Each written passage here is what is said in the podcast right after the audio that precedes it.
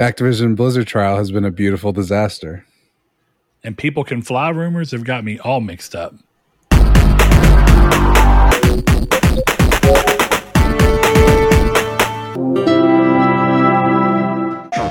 Hello and welcome to Triangle Squared PlayStation Podcast. I'm your host, Brett Beck. And alongside me for very special episode 311. Oh, yeah, hold on. Lucky episode 311. Yeah, uh, there you go. To I, I got to do that for for Saul. You know, we, we like to keep his memory alive.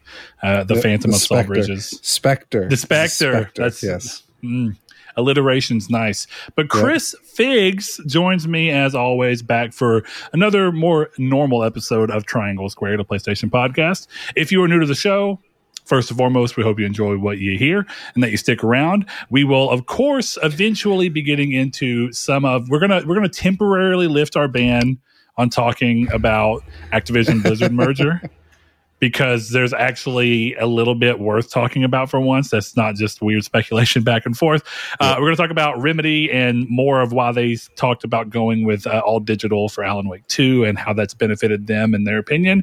Sony kind of floundering in the mobile market potentially and more. But first and foremost, what we always do with this show is just check in on what each of us have been playing so that hopefully we can give you, the listener, uh, insight on something you might have been curious about, let you hear our thoughts on something you are currently enjoying or not enjoying, or get you, you know, get you onto something new that you didn't know about. Mm. So speaking of onto something uh not new, but onto something that's unfamiliar in some ways to one Christopher Figs. Chris is like in this weird he's like in that ground hey, groundhog day loop where he's he's back to playing a game for the eighth time until it sticks with him. So The Witcher 3 Wild Hunt is still in your favor for now, it would seem. Please expound and then let us know if there's anything else that you've been playing, Chris. um, well, to get it out of the way, I have not played anything other than The Witcher 3 for two weeks now. So, other than like Marvel Snap, but nothing else. Um, yeah, Witcher Three is fantastic. I'm really enjoying it this time. I don't know what else to say about it.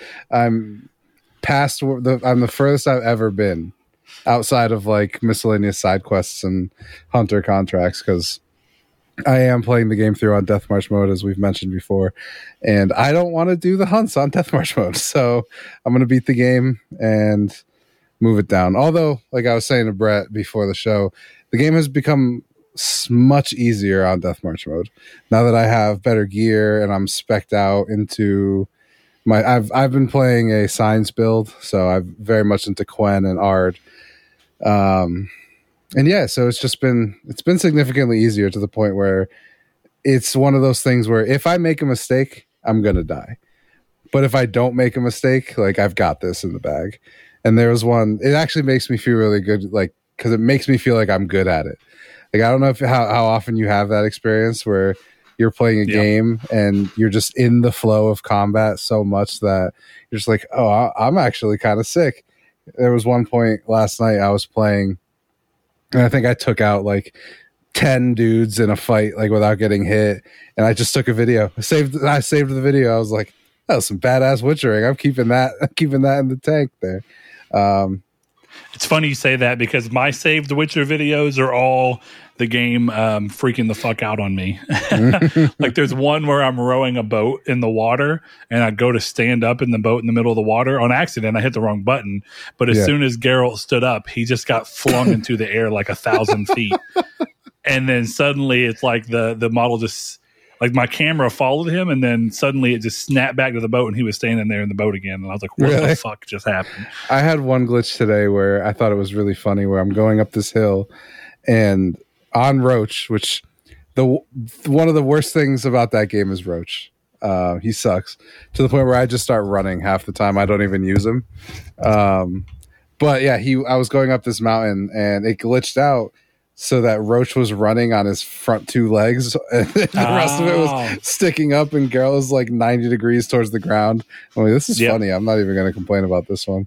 So yeah, uh, yeah. I, I, actually had that same glitch in Red Dead 2. Really? It's I, have had that in more horse games than I'd care to. I, I, had that in Skyrim once they added the ability to fight on the back of horses. I started riding yeah. horses more, and then I noticed that that would happen anytime I'd go to try and go into combat and leave it. Like if I try and aim or something, if the, the, the horse would freak out and just mm-hmm. run on two legs at a weird angle. Yeah, horse was yeah. Uh, horsing around. yeah, he was horsing around. Um, no, not to be I confused actually, with joshing around. Right, exactly or mm-hmm. you know doing a folly. But i think i think there's something interesting to talk about and i don't know if we've broached with this is um, how time and place video games can be.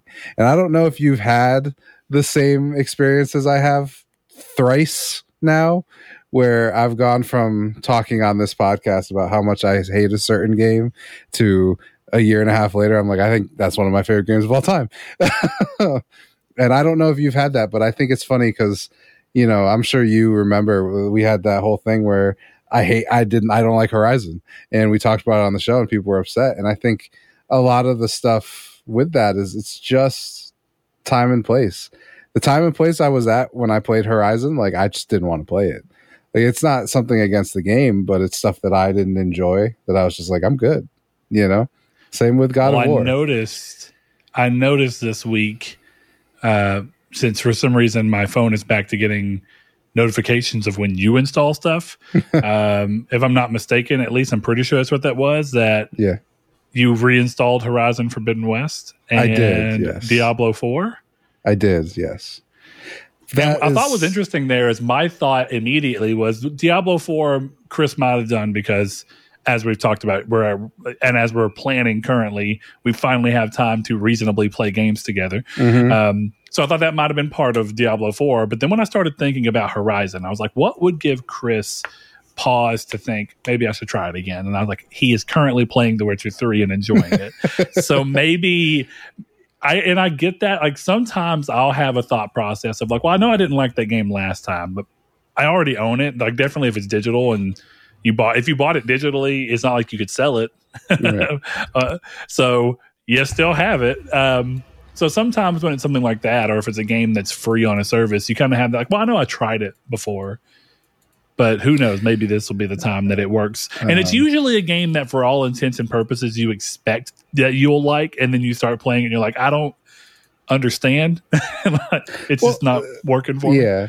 So there's two answers to that question. One of which is very boring and one of which is more, I guess, introspective about it, right?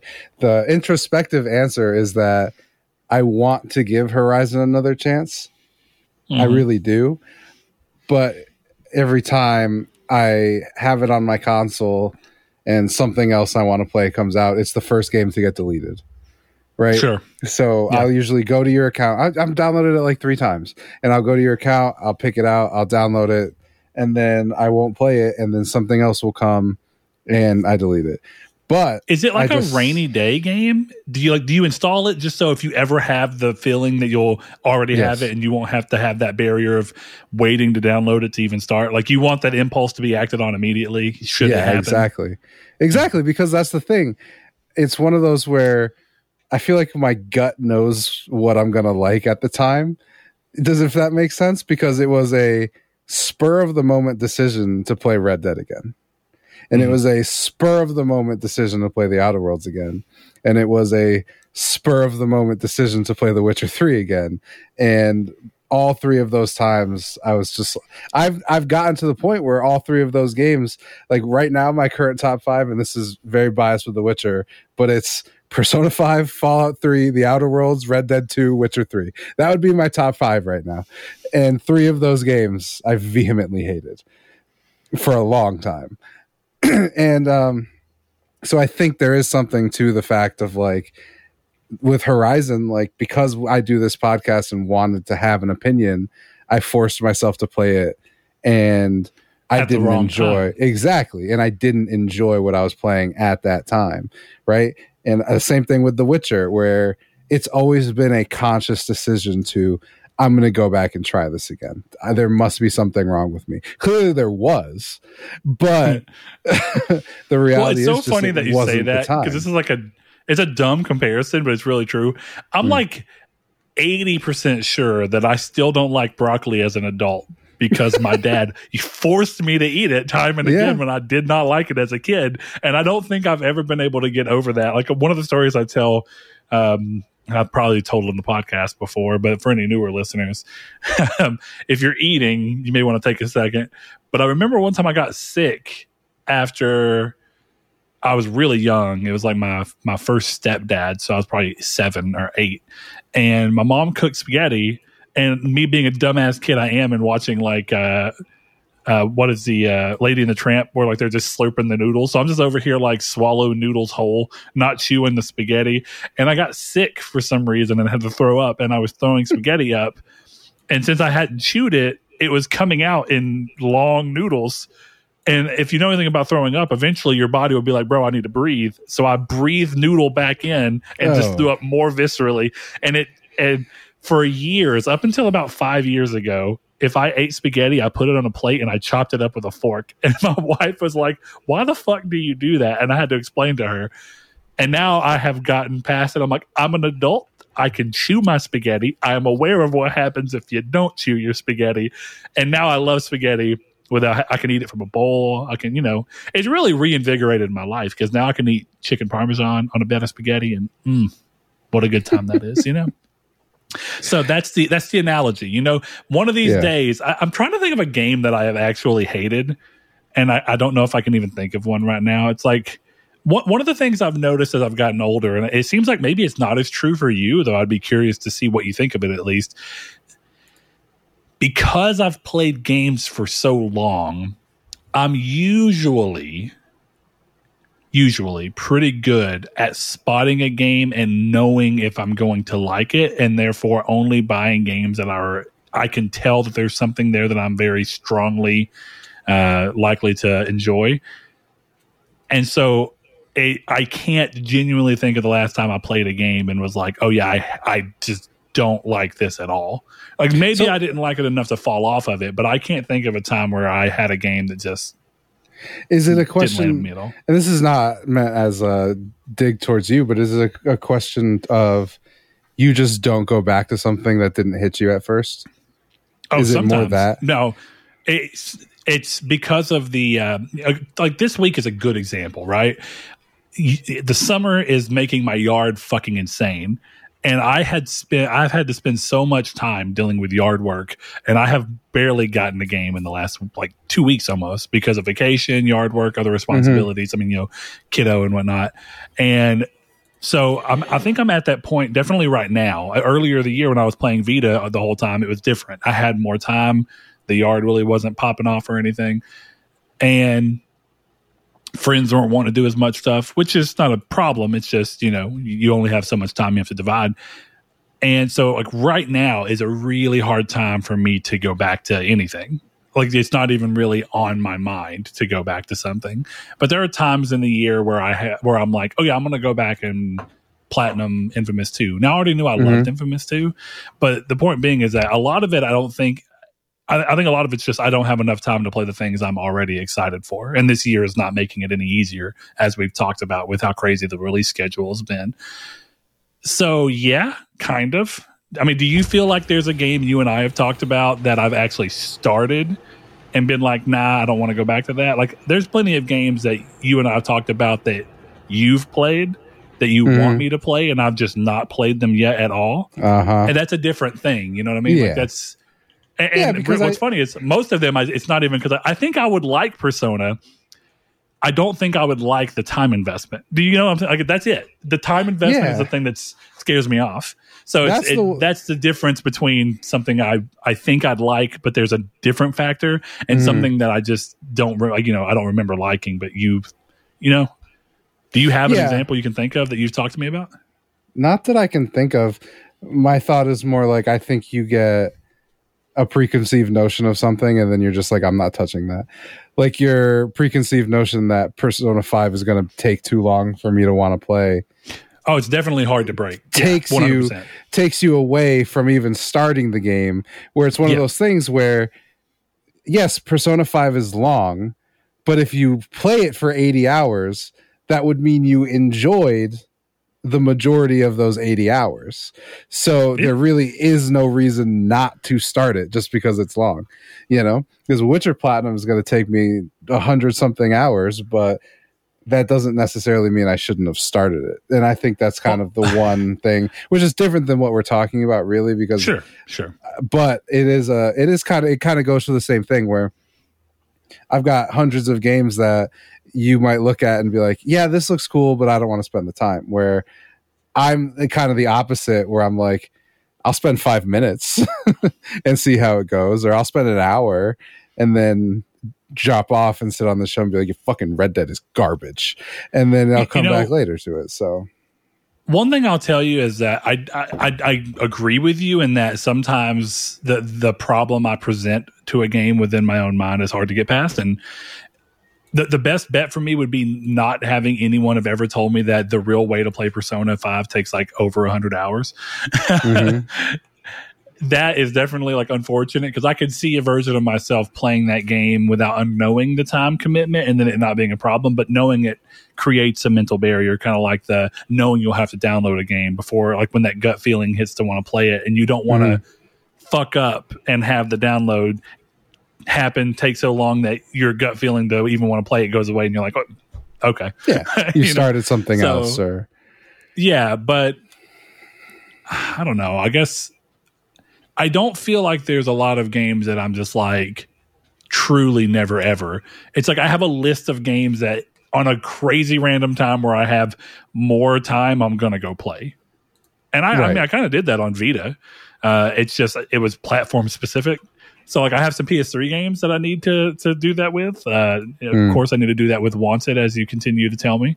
God damn Uh, it, I've. I've never played it, and here there it is sitting there. Uh, I can finally get deep into. I. I can finally get into uh, deeper into Two Worlds two after only playing like the opening hour at launch when it was a broken, buggy mess, Can't wait and I just went and got it. Yeah, yeah. So time. there, but- there are games that I think like I could see that game being good or at least being interesting. So Mm. I'll make my way back around to it eventually. I'm trying to think if there is a game I truly feel like I played 100% just didn't enjoy. Uh, because the the upside to having a pretty good no uh, gut feeling about what you will and won't like and only buying things that you feel you'll enjoy is the upside clearly I'm not wasting money on things I don't enjoy very often. Yeah. There are, and I know this, there are times where something doesn't look like it would do something for you, but then you start playing and you're like, holy shit, this is cool. Mhm. Uh, and, you know, it's like Inscryption, I think, is a good example of something I was open to. But every time I would look at it, I was like, I don't, I don't get it. Like, Yeah. but that's just looking at it. And the, the reason is it's, it's a game you have to play to even get. I, I don't think you can describe that game adequately. You definitely can't get it just from watching something without spoiling. Like you can probably enjoy that game if you're willing to watch people spoil it, but that's about it. I don't think you can get an ideal. I don't think you can get too strong of an idea if you'll like it just based entirely off of um, no, but just that's the watching a few with minutes of play. that's I think the the interesting thing with every game, right? Is I don't think I've ever bought a game and been like, I don't think I'm going to like this, but I'm going to buy it. But I've definitely Yeah. bought games where I've looked at and been like, I think I'm going to like this, and then I turned it on and didn't. Um, Yeah. And that's I think Yeah. the difference. One definitely one of the differences between us is like I feel like you're more priv- you're more willing to just not buy something. You're just like fuck it. oh, 100%. and I'll I'm just like, whatever, I don't care. well, definitely now that I've gotten to the point where I only play something or only buy something when I'm ready to play it. Like I, Yeah. I bought Final Fantasy 16 yesterday because I was like, I'm Yeah. starting it today. I got really And- lucky with that because if I wasn't playing The Witcher 3, I would have bought that knowing that you were the one planning on buying it. Because, but I got to with Witcher 3 and I was Oh, like, I don't sometimes you just even gotta want bump to play me over the head. Fantasy. But if it's a game that you know I'm going to get anyway, realistically, you can Yeah. just tell me to get it and I'll go ahead and get it. But my uh, my habit that I have formed is to not rush out and buy something until I'm ready to play it because it can save you money. But like on something like that, where because like good example is Star Wars Jedi Survivor, getting that for thirty dollars, I'm so glad because considering like all the problems I've had with it, I am. Uh, I think I'm much more lenient on the game than I would be had I actually spent seventy dollars on it. Oh, 100%. Absolutely. I don't know. So, Either way, the less interesting reason that I downloaded Horizon is because I I bought a 2 terabyte SSD for my PS5. So I just oh, threw it yeah. on there and I was like, that's there you go. But I want it, like we said, I want it available for when the time strikes. Well, there you go. All right. Well, uh, I got the plat in Star Wars Jedi Survivor, and I deleted that game faster than I've probably ever deleted anything from my hard drive. Though, actually, I, am I'm, I'm hamming that up a bit. As soon as I platinum any game, I delete it. I'm not even mm-hmm. kidding. It's like that's the. It's like me putting the bullet in Old Yeller's head. You know, it's like, all right, I've, I've made the choice. You're gone. But no, realistically, it's it's a great ribbon. Like you know, it's like I know I'm done with that game. What else am I going to do? I platinumed it, so I enjoy that. It gives you that uh, closure to where you're like, yeah, it's not on my hard drive because there's no reason for it to be. There's nothing left for me to do here. So that's been cool. Uh, I'm glad to be out from under that. There's some interesting ideas. I still think that some of the platforming, I don't think the mechanics are tight enough as I got to some of the force tears where you're platforming heavy. Um, I don't think the game's movement mechanics are that tight. I was able to do them, but it was incredibly frustrating the majority of the time. um, mm-hmm. And I just managed. And my wife was watching me, and, and the again, bugs are the big problem with the game. I would land where you should be running on a wall, and it just wouldn't run. I would land exactly how you're supposed to, and I would just like phase through the wall. Sometimes it would just stop and then have me immediately fall. Like I never even grabbed onto anything. One time I ran and jumped, and for some reason the camera like spun around me when I went to jump to the other wall. It like angled cow and I jumped to the back side of the other wall somehow. It was wild.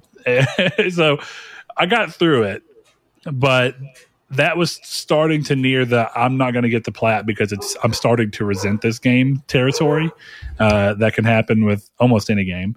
Uh, I got back to Diablo 4 and beat the uh, epilogue, which I was right at the end of, and have finally got to World Tier 3, did that dungeon. That's been a good time. Uh, we'll continue to play that off and on. But I started Final Fantasy 16, and man, 16 is a game that's clearly been super divisive online. Chris, I'm sure you've seen some of the conversation, and there's a lot of conversations. Is it or isn't it a Final Fantasy? What makes something a Final Fantasy? Have we been down this road road before with other Final Fantasy games? Blah blah blah. Um, and then, of course, the one of is this a game? Is this a movie? What is it? Is it next gen? And uh, it's interesting. I'll definitely tell you I am having a blast with 16. It is. We talk about graphics and how they don't have to matter all the time, and I do believe that. But 16 is a gorgeous, gorgeous game, and that's not the most amazing thing about it. It's just something to note. Um, where I think 16 gets interesting is it it's exactly what I feel like I've needed out of the industry lately in that it's a AAA game with AAA production values and a long, you know, story that has this, you know, big sprawling world, but it's not trying to be open world. It's not trying to have you explore every nook and cranny of this. Instead, it's like tight focus levels with interesting story, interesting characters, long cutscenes. It feels like a PS3 game it feels like a PS3 remake in some ways. Okay. And that is really weird because while I'm playing it and I'm looking at the presentation and how it's almost mission based with the way the map works, where it's like you'll you'll go to a map and you'll spawn into an area, you'll walk through it, and the story cutscenes will happen after you fight all the things. It reminds me, for anyone who's played it, it reminds me of Drakengard 3 if Drakengard 3 was given like AAA budget. Like it's designed in a very similar way. And then it goes to these very adult, dark, brooding, sometimes long cut scenes. And I'm having a blast with it. But I 100% see where someone might feel like this. It doesn't feel. It looks next gen, and it feels decidedly two gens ago. But I mean that with all the love in the world. Yeah. We talk about how much we love PS3 games all the time. we love some PS3. My the my biggest concern that I've heard is just that uh, it it plays like an MMO, and I don't know. I haven't started it yet. I've been way too deep into uh, Geralt of Rivia's ass to play anything else. But I have heard that in regards that? to the side quests. I can tell you I'm not incredibly far in the game since I started it yesterday, but I have wanted to keep playing it. Um, I think it plays like an action game. It plays like Devil May Cry, but less juggly in that side of the action, you know, process. Like you can still juggle a little bit, but it's not the main focus. Uh, and there's a lot of interesting combos and stuff you can do. So I would say it's it plays like an action game, uh, and it plays like an action game that has a layer of RPG stuff in it, but it's not really an RPG in any meaningful way, and that's fine. I don't think it matters. Um, so that's kind of where I'd come from with it. I don't, I don't know what people mean by plays like a MMO. I, have played Final Fantasy 14. It mm-hmm. doesn't play like Final Fantasy 14, but I think I'm not sure. That's just one of the things I've heard. I I think people mean, and I haven't done side content, so I think that's going to be the biggest thing. I haven't done any side quests. Yeah. Um, and I could see the side content being the same run of the mill, low effort, not great MMO style fetch quest, kill quest. I haven't done any of that yet, but I could see mm. it. But yeah, you know, sense. I don't particularly hate that. Definitely, if it's a smaller aspect of an otherwise long story driven game, doesn't bother me. Gotcha. Yeah. Just my curiosity on it. I'll get to it eventually. I do want to play it, so We'll yeah, see. I really think that they've gone a long way because if I remember correct, this game is developed on Unreal Engine, um, and it is really it, it's it's what it, it's it, it's not an RPG, so we got to be fair to that to some extent. Oh, what's not an RPG? Um, Final Fantasy 16. I, I, would, I think you'd be hard pressed to call this game an, an RPG. I mean, you can you can call it an action RPG to some degree, but I don't think that they've even said themselves like this is an action game, and I, I think that's the best way to describe it. It's as much of an RPG as a Devil May Cry is, where you and actually even I guess a little bit more because you know like Devil May Cry hardly ever has you deal with gear. Like there's gear here. You can put some rings and necklaces on and some belts and wristbands and you know you can change yeah. what weapon you use, but it's all just it slightly changes stats. I don't think that I would consider this. This is as much of an RPG as like Horizon Zero Dawn was, and that's well, they would tell you it's an RPG. So, but I think you'd agree with me. Like you're playing The Witcher right now. That's an yeah. RPG. That's kind of tried and true. So My, you look at take, something like this. I think it's more of an RPG than Skyrim is. I agree, actually, because I am actually playing a role in this role playing game the role of Geralt of Rivia. well, you're playing the role of Dragonborn. it's just well, a more vague role. yeah, I guess so. Either way, um, yeah. So I, would be curious to see you play this in the long run, primarily just out of curiosity of uh, of what you think of it. Also, this is not on Unreal Engine or Luminous Engine, so I don't know what the hell engine Decima. it is.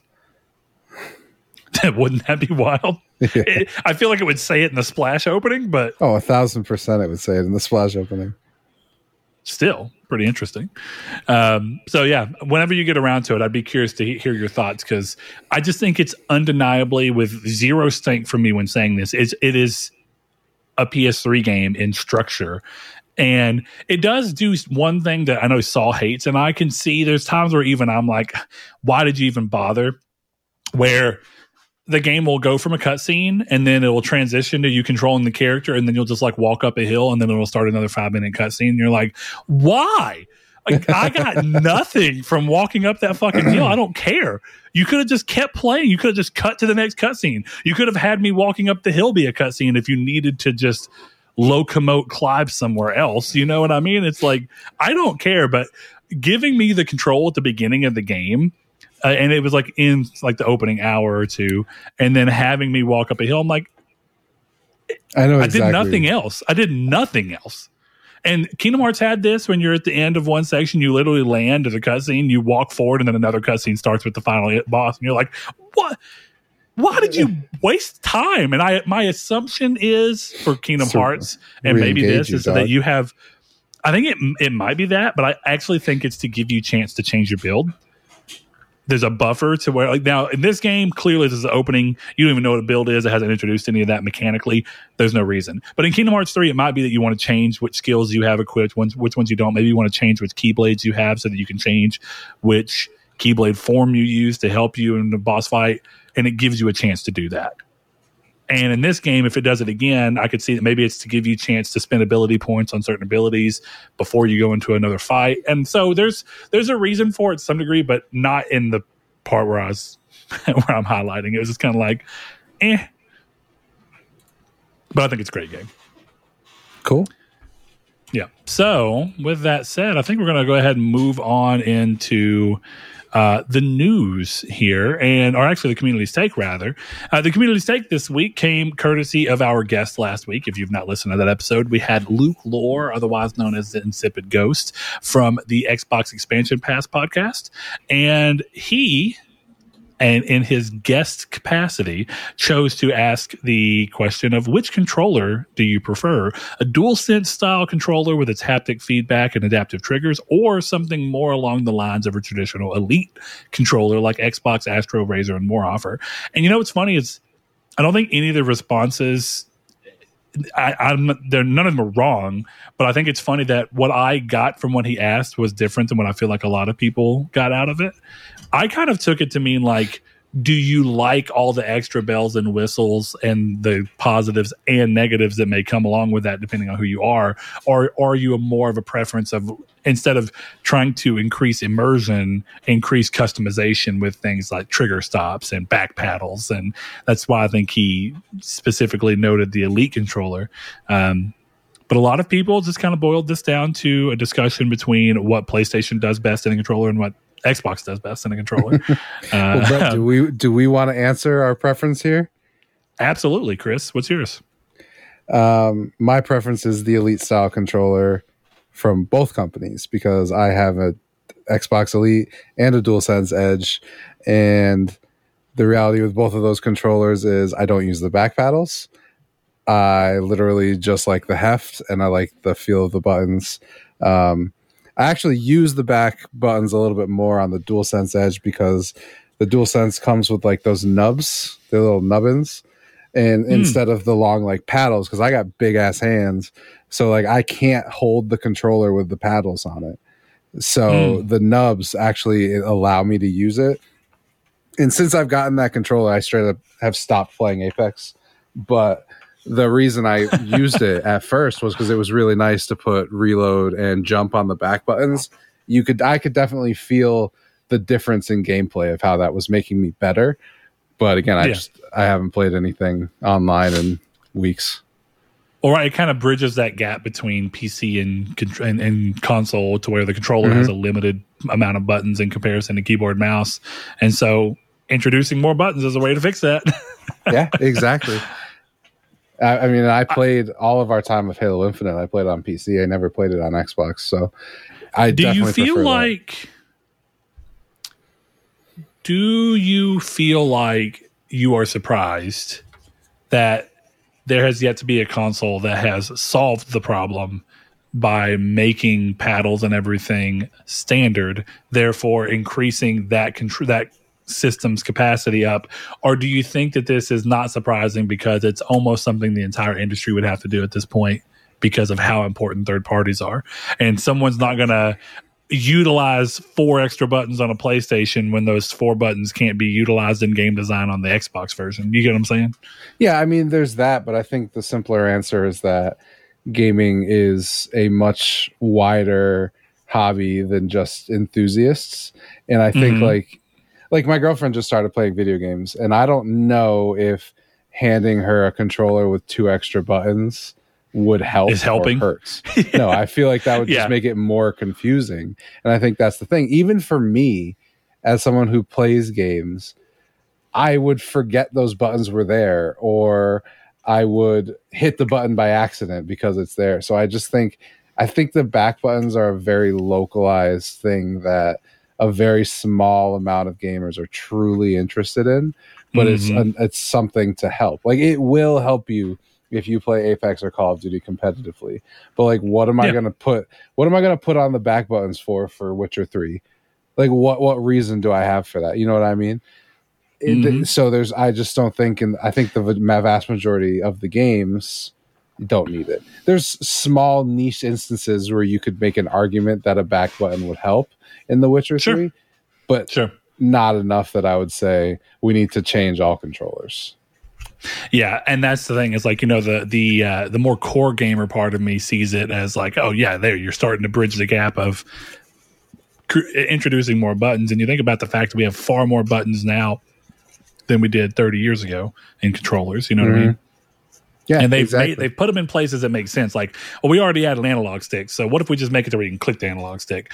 And you know, going to your point, just watching my wife or my kid, they don't even realize there's a button on the analog stick. It's like I- I'll be like, click the analog stick, and they're like, "What do you mean?" And you take that for granted. So yeah, I'm not surprised either. Even though there's a part of me that wants to be, because I think mobile phones and how uh, popular mobile gaming is goes to show you that the more simplistic and intuitive you can make something, the better you're going to have a more casual audience be able to come in and enjoy it. Um, so interesting as it may be. So my answer to that, before we get into everyone else's, is that I can see where both are useful, and I can see where having uh, the no thrills aspects can come in because it's just like you do a good controller, you do it well. Uh, I personally really like the immersive touch. I remember that you know whenever games are using it correctly on PlayStation Five, I find the haptic feedback to be incredible. I love the triggers, and I really enjoyed almost every game with it. Even though occasionally it can tire you out, which is an interesting feeling whenever you do something in a game that's like Final Fantasy 16 is a good example. Sometimes you'll go to open a door and you Mhm. hit X, but some doors are so big that you've got to hold R2 and it resists as you're pulling it down for you to push the door open. And it's Uh-huh. like it's a cool idea, but is it necessary? No, but I enjoy No. it. It's like a it's a nice little extra layer of immersion for those who want it. And it's a cool way of letting me as the player do something that they could have just animated without my input. Um, which is interesting to see. Uh, but so if that didn't answer clearly enough DualSense, I, I really am a big fan of the DualSense. The downside of that clearly being the battery life that comes from all that. offset sticks are bad. Also that, but you know, you don't have to have offset sticks on anything if you don't want.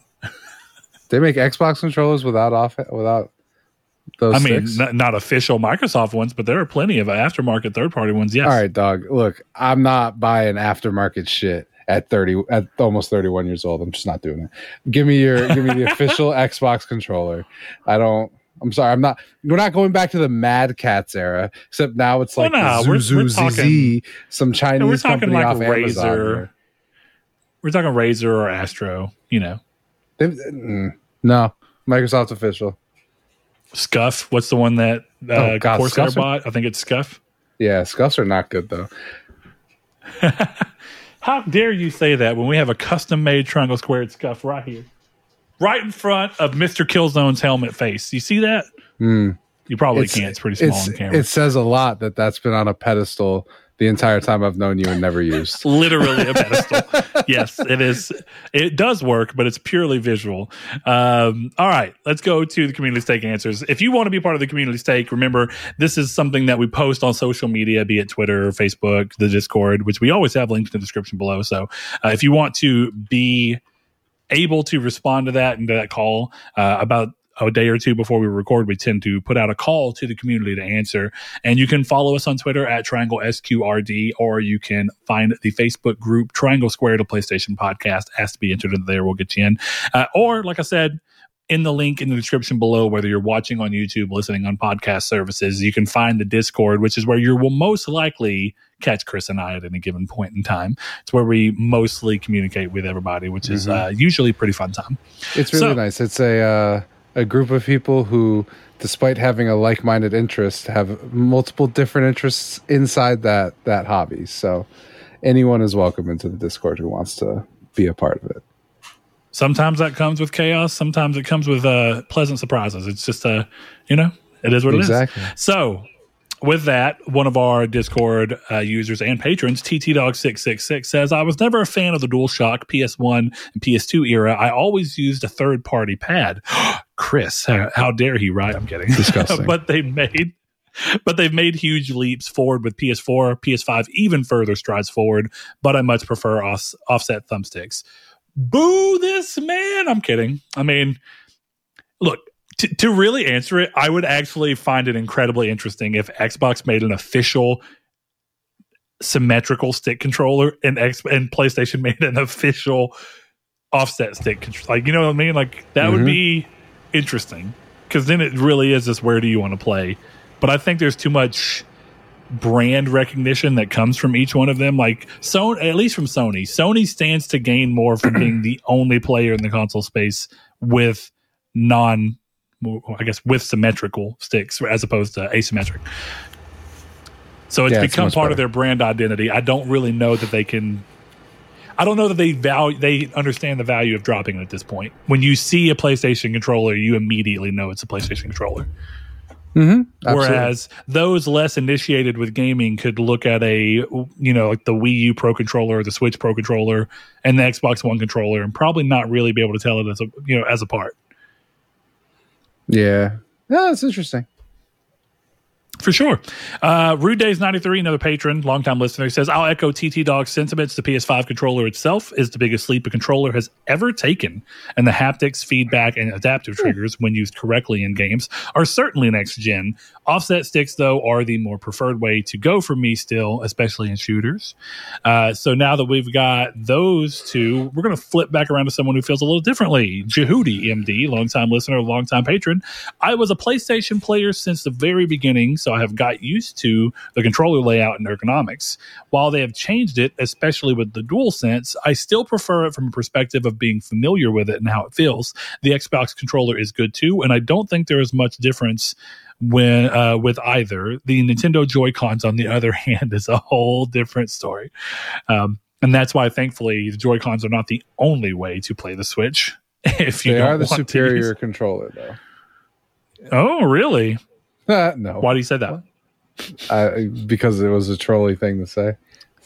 Not real. Sarcasm.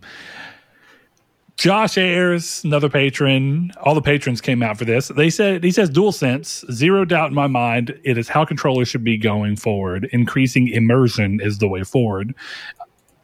and the last one I think is going to get to where this is interesting. Velvet Thunder comes in much like Chris in a way.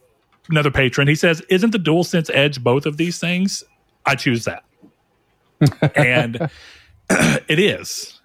But that's why I think going back to the idea of the controller not necessarily focusing on because here's the thing if you don't like the haptic feedback that comes in from that and you don't care for the adaptive triggers and you'd rather have trigger stops and everything else the DualSense Edge doesn't take away any of the features you don't like. All it does is still add the other things back in, which is great if you like those features and then want the elite features.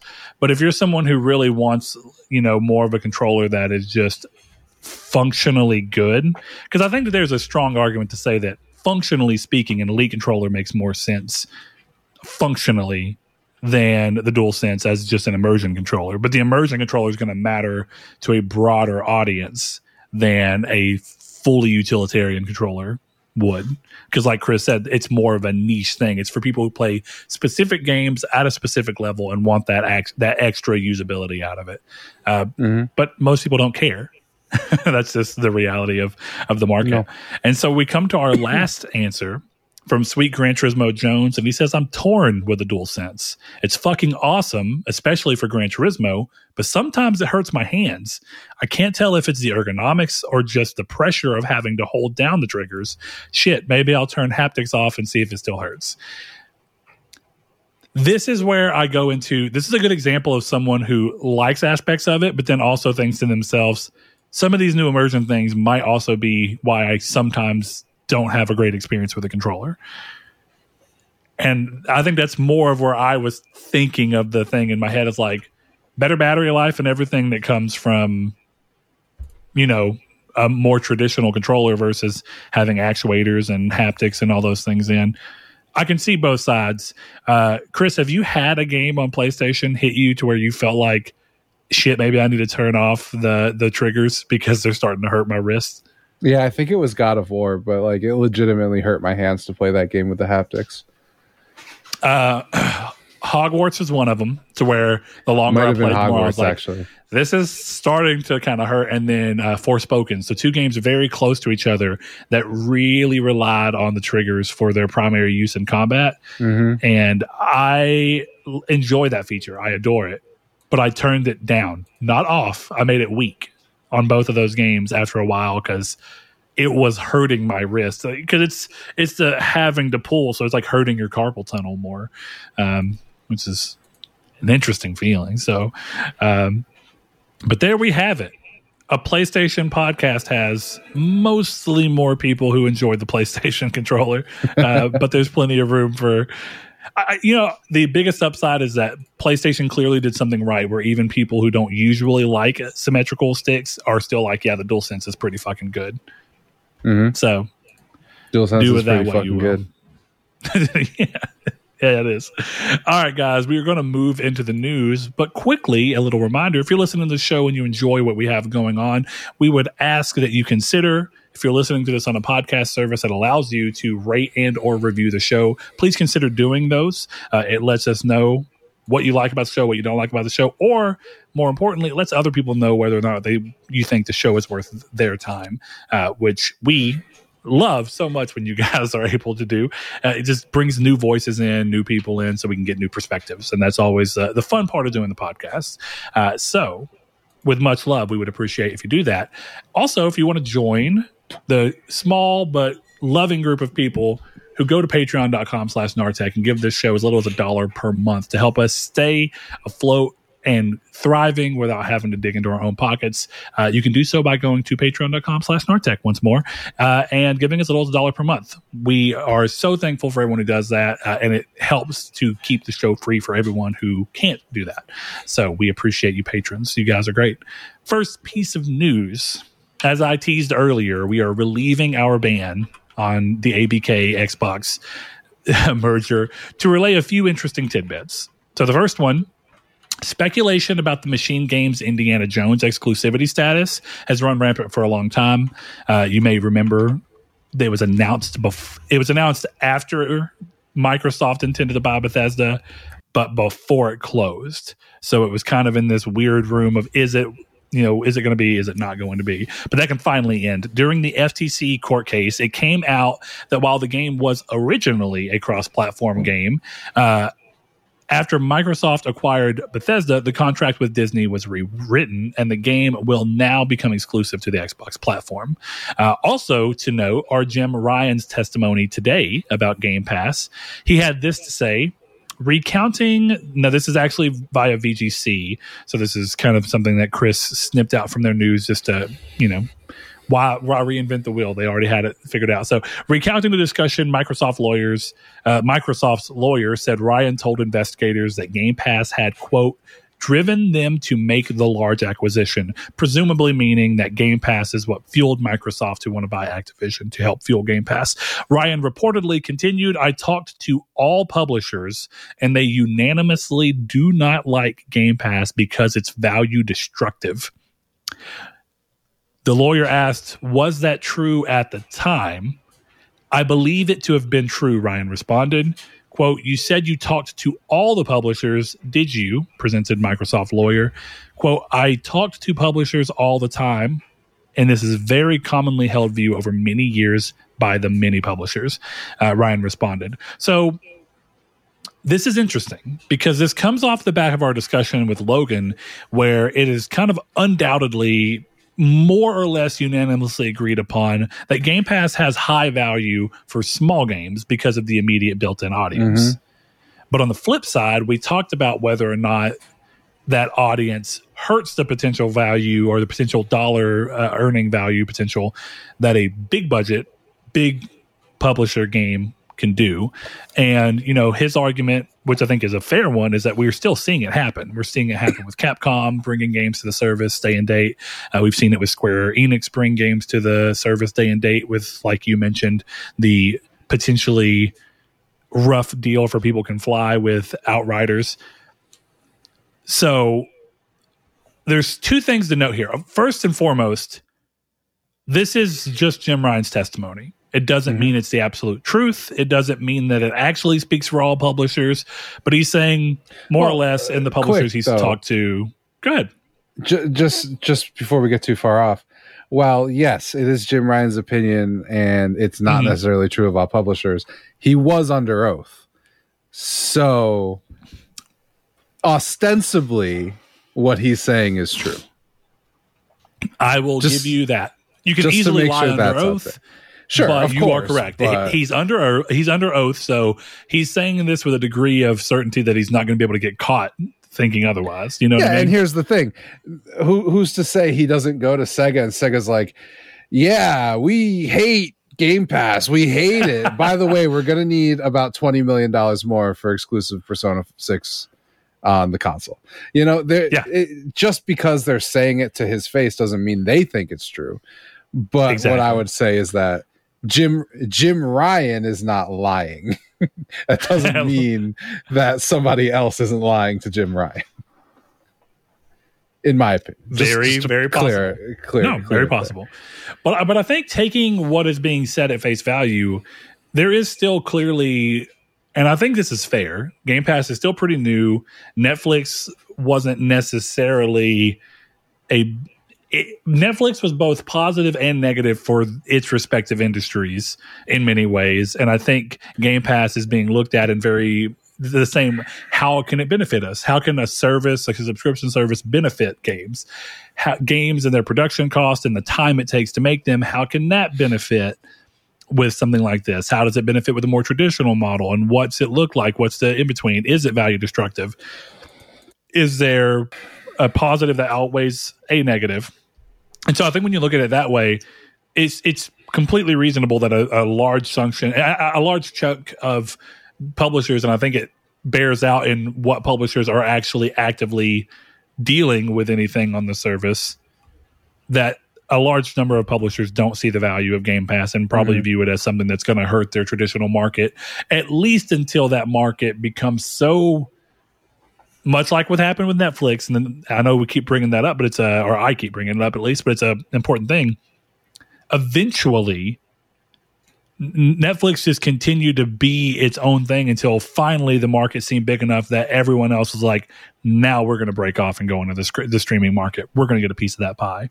And so, at least until publishers are ready to go into that market in full fledged in a big way, I think that this is something that publishers are looking at as not necessarily an entirely net positive thing for the game industry, or at least for their pocketbook.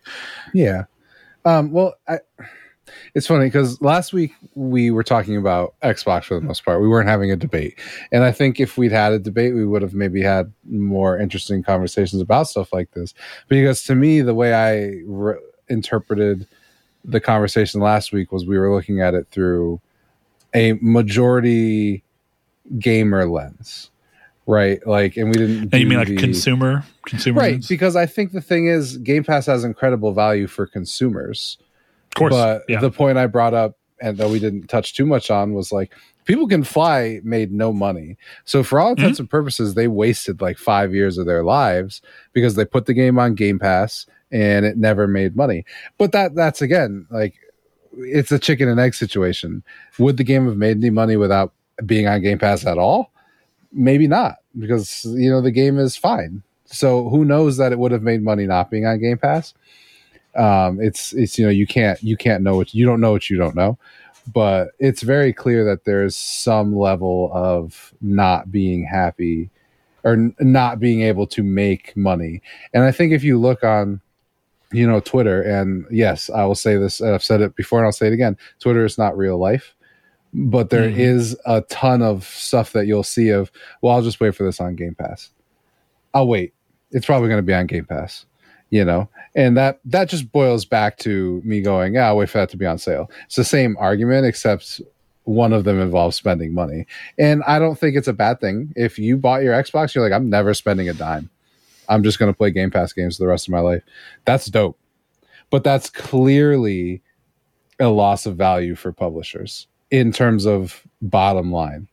The value of Game Pass is undeniable from a gamer standpoint, but from a publisher standpoint, that it's become a, a PlayStation fanboy talking point. But it, it's very clear that people don't buy games in the volume they would have before, if that makes sense.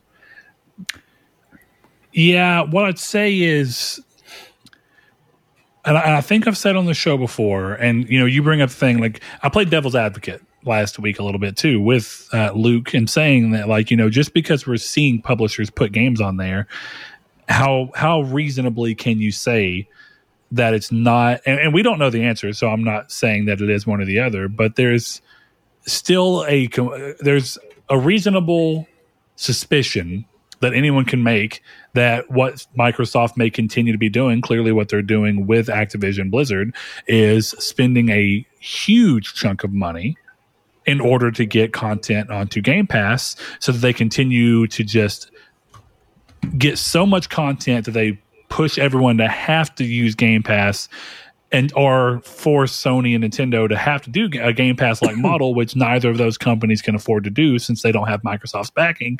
Therefore, creating the position to be able to go into the front of the gaming industry, the streaming industry, uh, streaming game industry, and everything else. Um, and so, I think when you look at it that way, there's completely reasonable aspects to be like, well, Capcom is putting it on there because Microsoft's writing them a check because we've seen that Microsoft is willing to write a check mm-hmm. in order to secure stuff. Much to Luke's point, Sony is also willing to write checks to to get stuff onto their service. But I think that one has got more value to the publisher because it still involves sales and one doesn't. So where I'm going with that is sometimes what's best for the consumer, and this sucks as a consumer sometimes, right? Sometimes what's best for the consumer is bad for the business in which the consumer enjoys. So 100%. gaming gaming is an entertainment form. It's also an art form. But when you look at it from the fact that if you want AAA games, and that's the type of gamer you are, and you want those to continue coming at a certain quantity and a certain level of viability, but you also don't want to spend any money because you want them all to eventually hit Game Pass.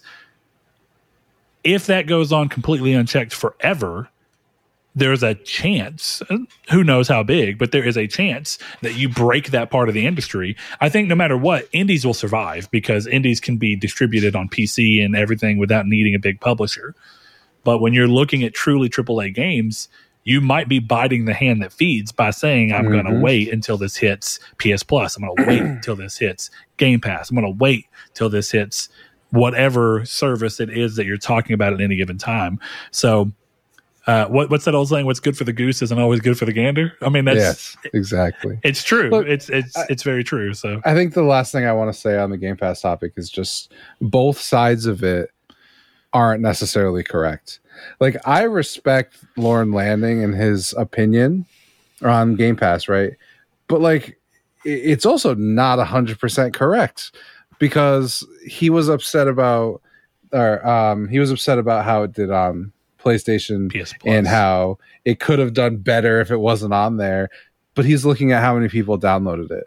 Now, I can tell you that I would never have purchased Oddworld Soulstorm but I did download it for free. So, you know, just to play devil's advocate for the other side of the argument is that also doesn't make sense.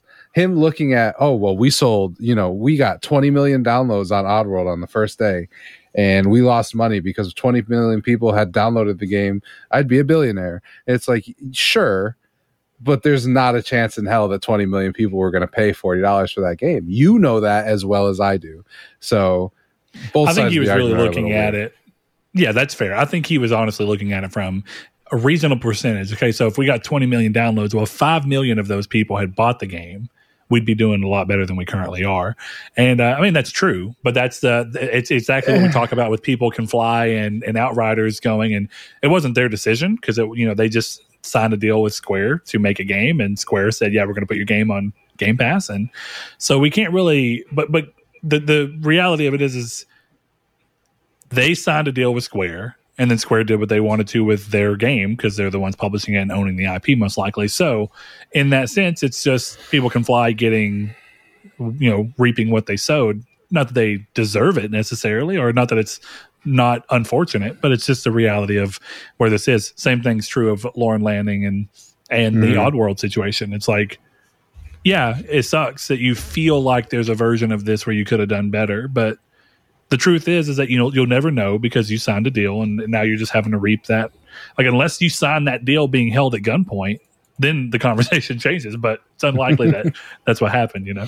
So yeah, I highly doubt it. Though honestly, if there's a version of Sony going door to door to indie studios, like indie developers, and just fucking uh, pulp fictioning them, where they just walk in and be like, "I said sign, motherfucker." what do you I mean? say what again? you know, that would be great.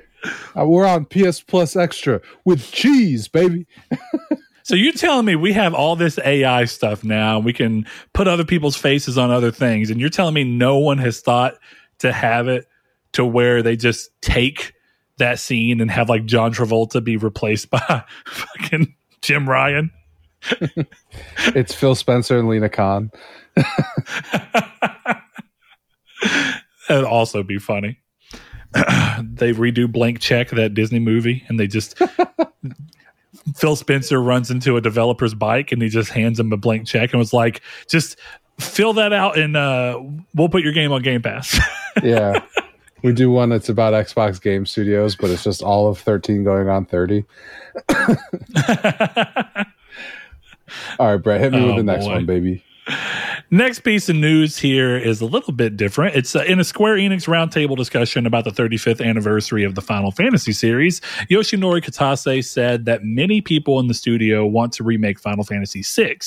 Still, he says that he can't even think about that until Final Fantasy VII's remake is finally finished. And you may remember that the third part is currently in development, but it's coming well after the already what six to eight month out, maybe longer mm-hmm. rebirth.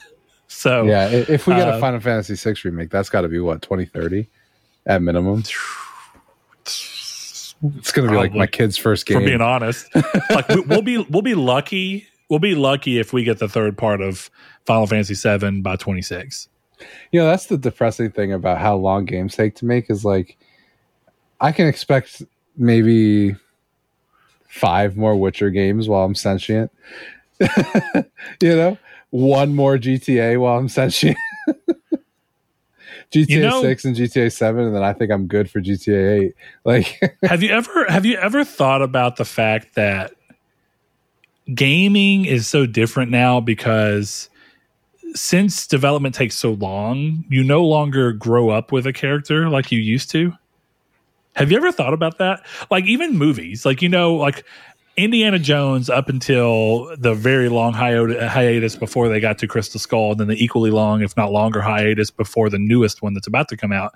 Like Dial of Destiny. like you, you grew up with Indiana Jones. You grew up with Star Wars. There was one every year or two. You know, like you, you got one consistently. And then for us, like we grew up on Uncharted. Like I think we mm-hmm. love Nathan Drake because we grew up. We had we got to see five iterations of Drake across, you know, eight years. Yeah. And now we're getting to a point where you have two iterations of Aloy in 10 years and two iterations of Kratos is, you know, depending on who where you came in for Kratos, it's a little different. Daddy but, you know, Kratos. like if, if if 2018 was your first God of War, and then you had to wait four years, which is actually not bad for modern industry for Ragnarok, and now you're gonna have to wait who knows how long for another one. It's like I don't think that gamers get to grow up with characters and stories and franchises in the same way that we did in gaming. Now, conversely, that might be why Call of Duty is doing so well because you are growing up with the series. There's a new one that's constantly in the mainstream topic and and love. And then secondarily, movies and TV shows more than ever. Like if everyone's growing up with Star Wars right now because they won't go a fucking week without making a new Star Wars project. And I mean, like yeah, for people who love me. Star Wars, that's cool. But you know, it's like it's so weird that gaming is the complete opposite. You know, we talk about tech and how it can slow things down, and yet movies and shows still seem to be moving at breakneck pace, getting out, and yet we're waiting five, six, seven full console generations without a new entry in some of the gaming's most important series. You know, mm-hmm. like dude, Final Fantasy 16 you can argue that Final Fantasy VII counts, but it's a remake. It's a little different. If we take it away, we uh, we went from Final Fantasy 15 in 2017, if I recall, 2016, and Final Fantasy 16 just came out.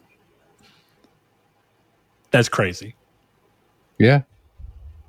It's taking too long. Bring the cycles down, man. Smaller game. I am curious how long they actually worked on Final Fantasy 16 because of the fact that it's really linear. like everything I've done so far is really linear. And I say that with love. Kind of like when you were playing um what was that game, Chris? You're gonna have to remind me right now. Weird West, Evil West, one of those two? Evil West, yeah. Evil West. There's a lot of games with West in the title that came out. But it's like, like the entire time you were playing that, you're like, yeah, it's linear, it's fucking awesome. Yeah, it is. So throwing that out there. So I like them. I would love to see that Final Fantasy 16 started development when they announced it the, for the PlayStation 5 like that year. That wouldn't be that bad if that game took three years to make. No, Uh, but we're moving on to the next piece of news. And this one, Chris, I'm a little curious to see your thoughts on because you're already a kind of digital champion, I would say. So, Remedy recently stated that on top of the value of being able to offer the game at $60 instead of the now standard $70, Alan Wake 2 will also be opting for digital only due to its ability to help them hit their intended release date while allowing them more time to polish the game since a gold master is not necessary to produce for a digital release. So that means instead of having to get a version of the game onto a disc, you know, a month before your time so they can be product, uh, you know, produced and shipped and then work on a day one update, they can just work on the game up until the week of release, more or less. Um, and this I, I don't know. There's been a lot of digital versus uh, physical conversation happening on the uh, interwebs this week. Uh, actually, I, I had a tweet of more or less my stance I've been saying on the show that we don't we shouldn't be quick to kick physical out of the door just because we prefer digital some of us because physical still acts as a good balance to the flip side of the more limited nature of digital in some ways um, and that blew up but i wonder some of it I know is because of games that are changing things and being like, yeah, we're going to update it. And you won't be able to play the original version of that game, like that Skullgirls or whatever the game is called. Uh, there's some other stuff going on, but yeah, that that's been a big topic of debate is physical versus digital, and we've talked about that a lot on this show. But what do you think specifically about the fact that digital does offer you the ability to work on a game up until release, as opposed to having to stop in order to make physical media? I mean, this sounds like bullshit to me. You think so? Yeah, because you know, obviously it depends on the game, but there's definitely been a couple times where you've seen the "oh, our game went gold" tweet like two weeks before the game came out, Mhm. and I can't Sometimes be it happens, convinced that two weeks worth of work is going to get you from day one patch to no day one patch. I just don't believe that. It's not what they're saying, but it's definitely what they're hitting. It's the subtext. yeah. Well, all they're saying is that we can work on it until 11:59 Eastern on release date. And then sure, you you, you can. Well, you still have to send a version in for you know for certification for each place. So You like you still have to send a version. Some build has to go to Sony for them to say, yeah, we approve of this to hit the store. You can't do that at eleven fifty nine the day before. You know what I No, mean? I, I think so to to, me, to, this- your point, I do think there's a level of you're still having to put a build out yeah. to send to people for and then say it, but but we're also still working on a better version of that build. Continue. Yeah, this to me just feels like they gave the reason, and the reason was it's cheaper for us, it's cheaper for you, Which makes us more competitive. what makes us more competitive. The problem with that is people are used to paying sixty dollars, so it doesn't feel like you're saving anyone any money. If they'd come out and been like Alan Wake, digital only, forty nine ninety nine on console, I think there would be very little controversy. There'd obviously be some of the like, oh, I want all my games physical and oh, digital, you know, all the stuff Yeah, people sure. are arguing about. Totally fine, but the I don't think the money saving aspect of it resonates with people. It doesn't resonate with me, and I don't mind the decision because I'm used to paying sixty dollars. You're not saving me money in my head, you know. So it's it's kind of the same philosophy as why stuff is nineteen ninety nine instead of twenty dollars because it feels like less, and this doesn't feel like less. This feels like the same amount, right? Paying seventy dollars, seventy is still so fresh. Right. And paying $70 doesn't feel like I'm you know, it doesn't feel like I'm paying the new norm. It feels like I'm paying ten dollars more for a sixty dollar game, and that's that's just going to be the perception until seventy becomes the norm with everything, and then, bam, we just saved you ten bucks. All right, cool. But right now, that's not the norm. You know, a lot of publishers still haven't adopted it. You know, a lot of games that come you i would have to imagine if we did that if we had the data more games come out at 60 than come out at 70 at the current moment because there's not a lot of games coming out just for next gen consoles so that ten dollars savings. There, there's a lot of games that are still coming out with a sixty dollar version, even if they also have a seventy dollar version. I was just saying, like a blanket, I will be willing to bet sixty dollars has been the the best. Still has been the price for most games. So, so it, it, sounds like you're kind of saying that what Alan Wake or what Remedy were hoping for with Alan Wake 2's announcement is that it would be viewed kind of like when Sony said Ratchet and Clank will be forty dollars when games were sixty, and correct, you know, Sly Cooper, Sly Cooper, Thieves in Time will be forty when games were standard sixty at that point, and then yeah. it, the jump felt like, oh, okay, yeah. Right, exactly. So I, I kind of get we, what you mean. We haven't gotten to a point where, oh shit, I'm paying sixty dollars for my video game. Feels like I'm paying less money. I, well, and you know, paid seventy dollars like four times, if that. Like. for you know, it doesn't the, feel well, that way. You also overpay for other things, right? Like you you pay more than seventy for because you wanted the watch and the different things for Starfield, or you wanted the collector's edition for Resident Evil Four. You know what I mean? It's like oh, you're also used to paying more than seventy but, but Resident Evil 4 launched at 60. so with that, yeah, you're right. You're right. So with all that in mind, though, um, I think one of the things that's interesting is I don't think it's going to matter to for free. the average consumer. I don't think the average consumer probably thinks of it this way, but for the people who are having the conversations on online uh, or on the internet, I think that it would come down to most of us can just tell that this is really just Remedy not wanting to spend money up front for the beginning. Like if you find someone to publish it, or you know, not to publish it, but to distribute it, uh, much like you know, CD Projekt Red always ends up using WB for like The Witcher. The Witcher was uh, pu- distributed by WB on consoles and any disc version. So. Mm-hmm when you think of that way, it's like all that's happening here is that they're not wanting to spend any money up front to produce copies when the scary part of producing anything physical, someone who has gotten CDs made for your band is you always want to make sure that you have enough, but you ne- you always are trying to minimize how many extra copies will just eventually not get sold or will have to get sold at the you know, for discount because they hit the discount bin to get rid of the stock. And as someone who can tell you, I ordered like a hundred more CDs than I needed, and I think I still have like fifty of the CD that we put out because it's just the nature of physical is that it's so hard to gauge the demand that you tend to want to go above, but you're scared that you will have to spend more money that you won't see, rec- you know, recuperated, and you have to spend money out of the door. Whereas if all you're doing is putting in, you know, something out digitally, you're only you're paying when they pay you, and you're not even paying. They're just saying, hey. Yeah, we sold your game for you. We're just going to take 30% of that and then here's right. your money.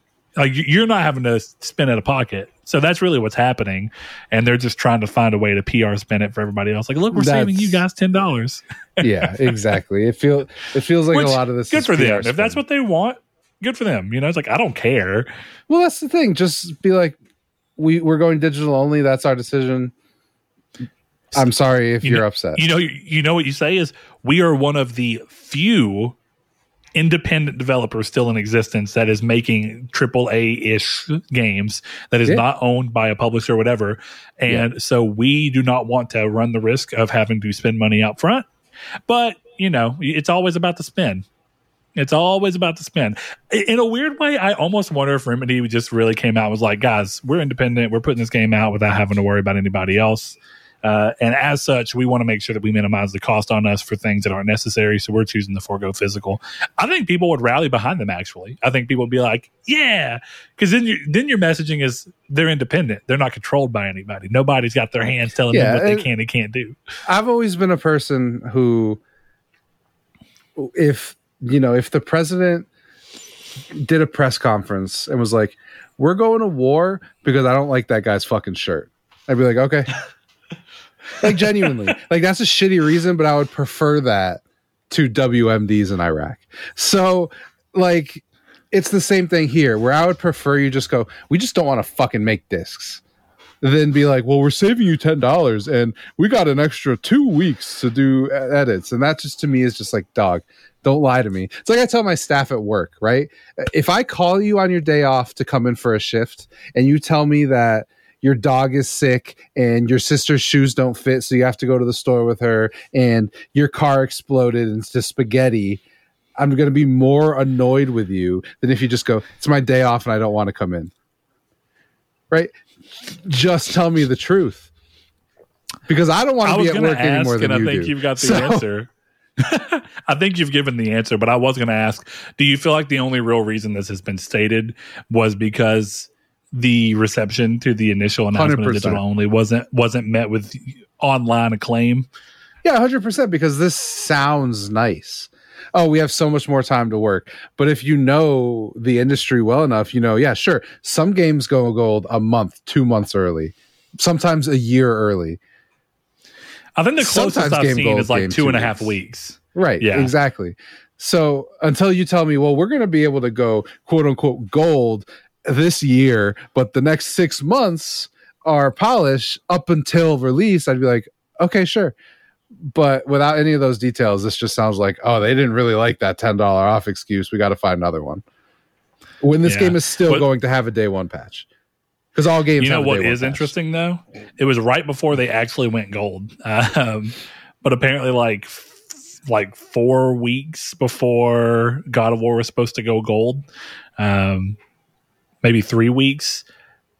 The I, th- I think it may have been Shuhei. I can't remember which one of them, but they were like, "This game's in trouble." It's like most of what's supposed to be working is just not working correctly. And in three weeks, they were able to get the game to the award-winning, almost problem-free game that we actually Oh, got so, so you're talking about The Last of Us and how if they hadn't delayed it, the game would have been like a seven, I think they said.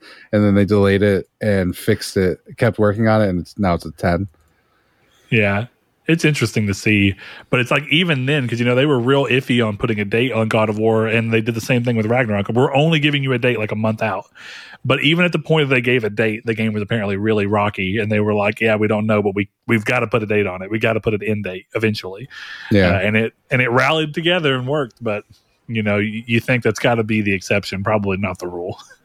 no, definitely not.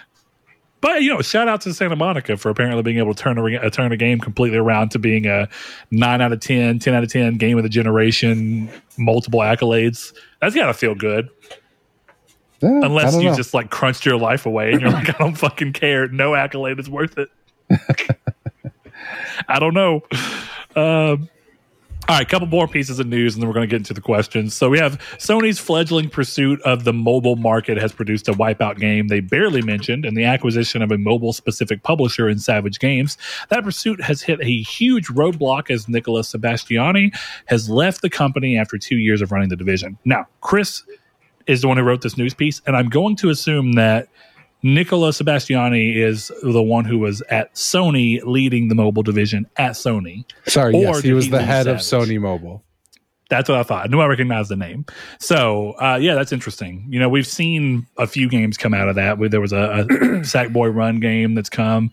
Um, I think there's, you know, Wild Arms got some phone games, weirdly enough. Like there's some have no odd usage IP that Sony's used for their mobile games across the years. Um, but I don't think we've seen anything too too big from this. Uh, you know, I was looking at this uh, this video that was kind of recounting Nintendo's history and how many times they've gone up and down and been worried about going out of business and and whatnot.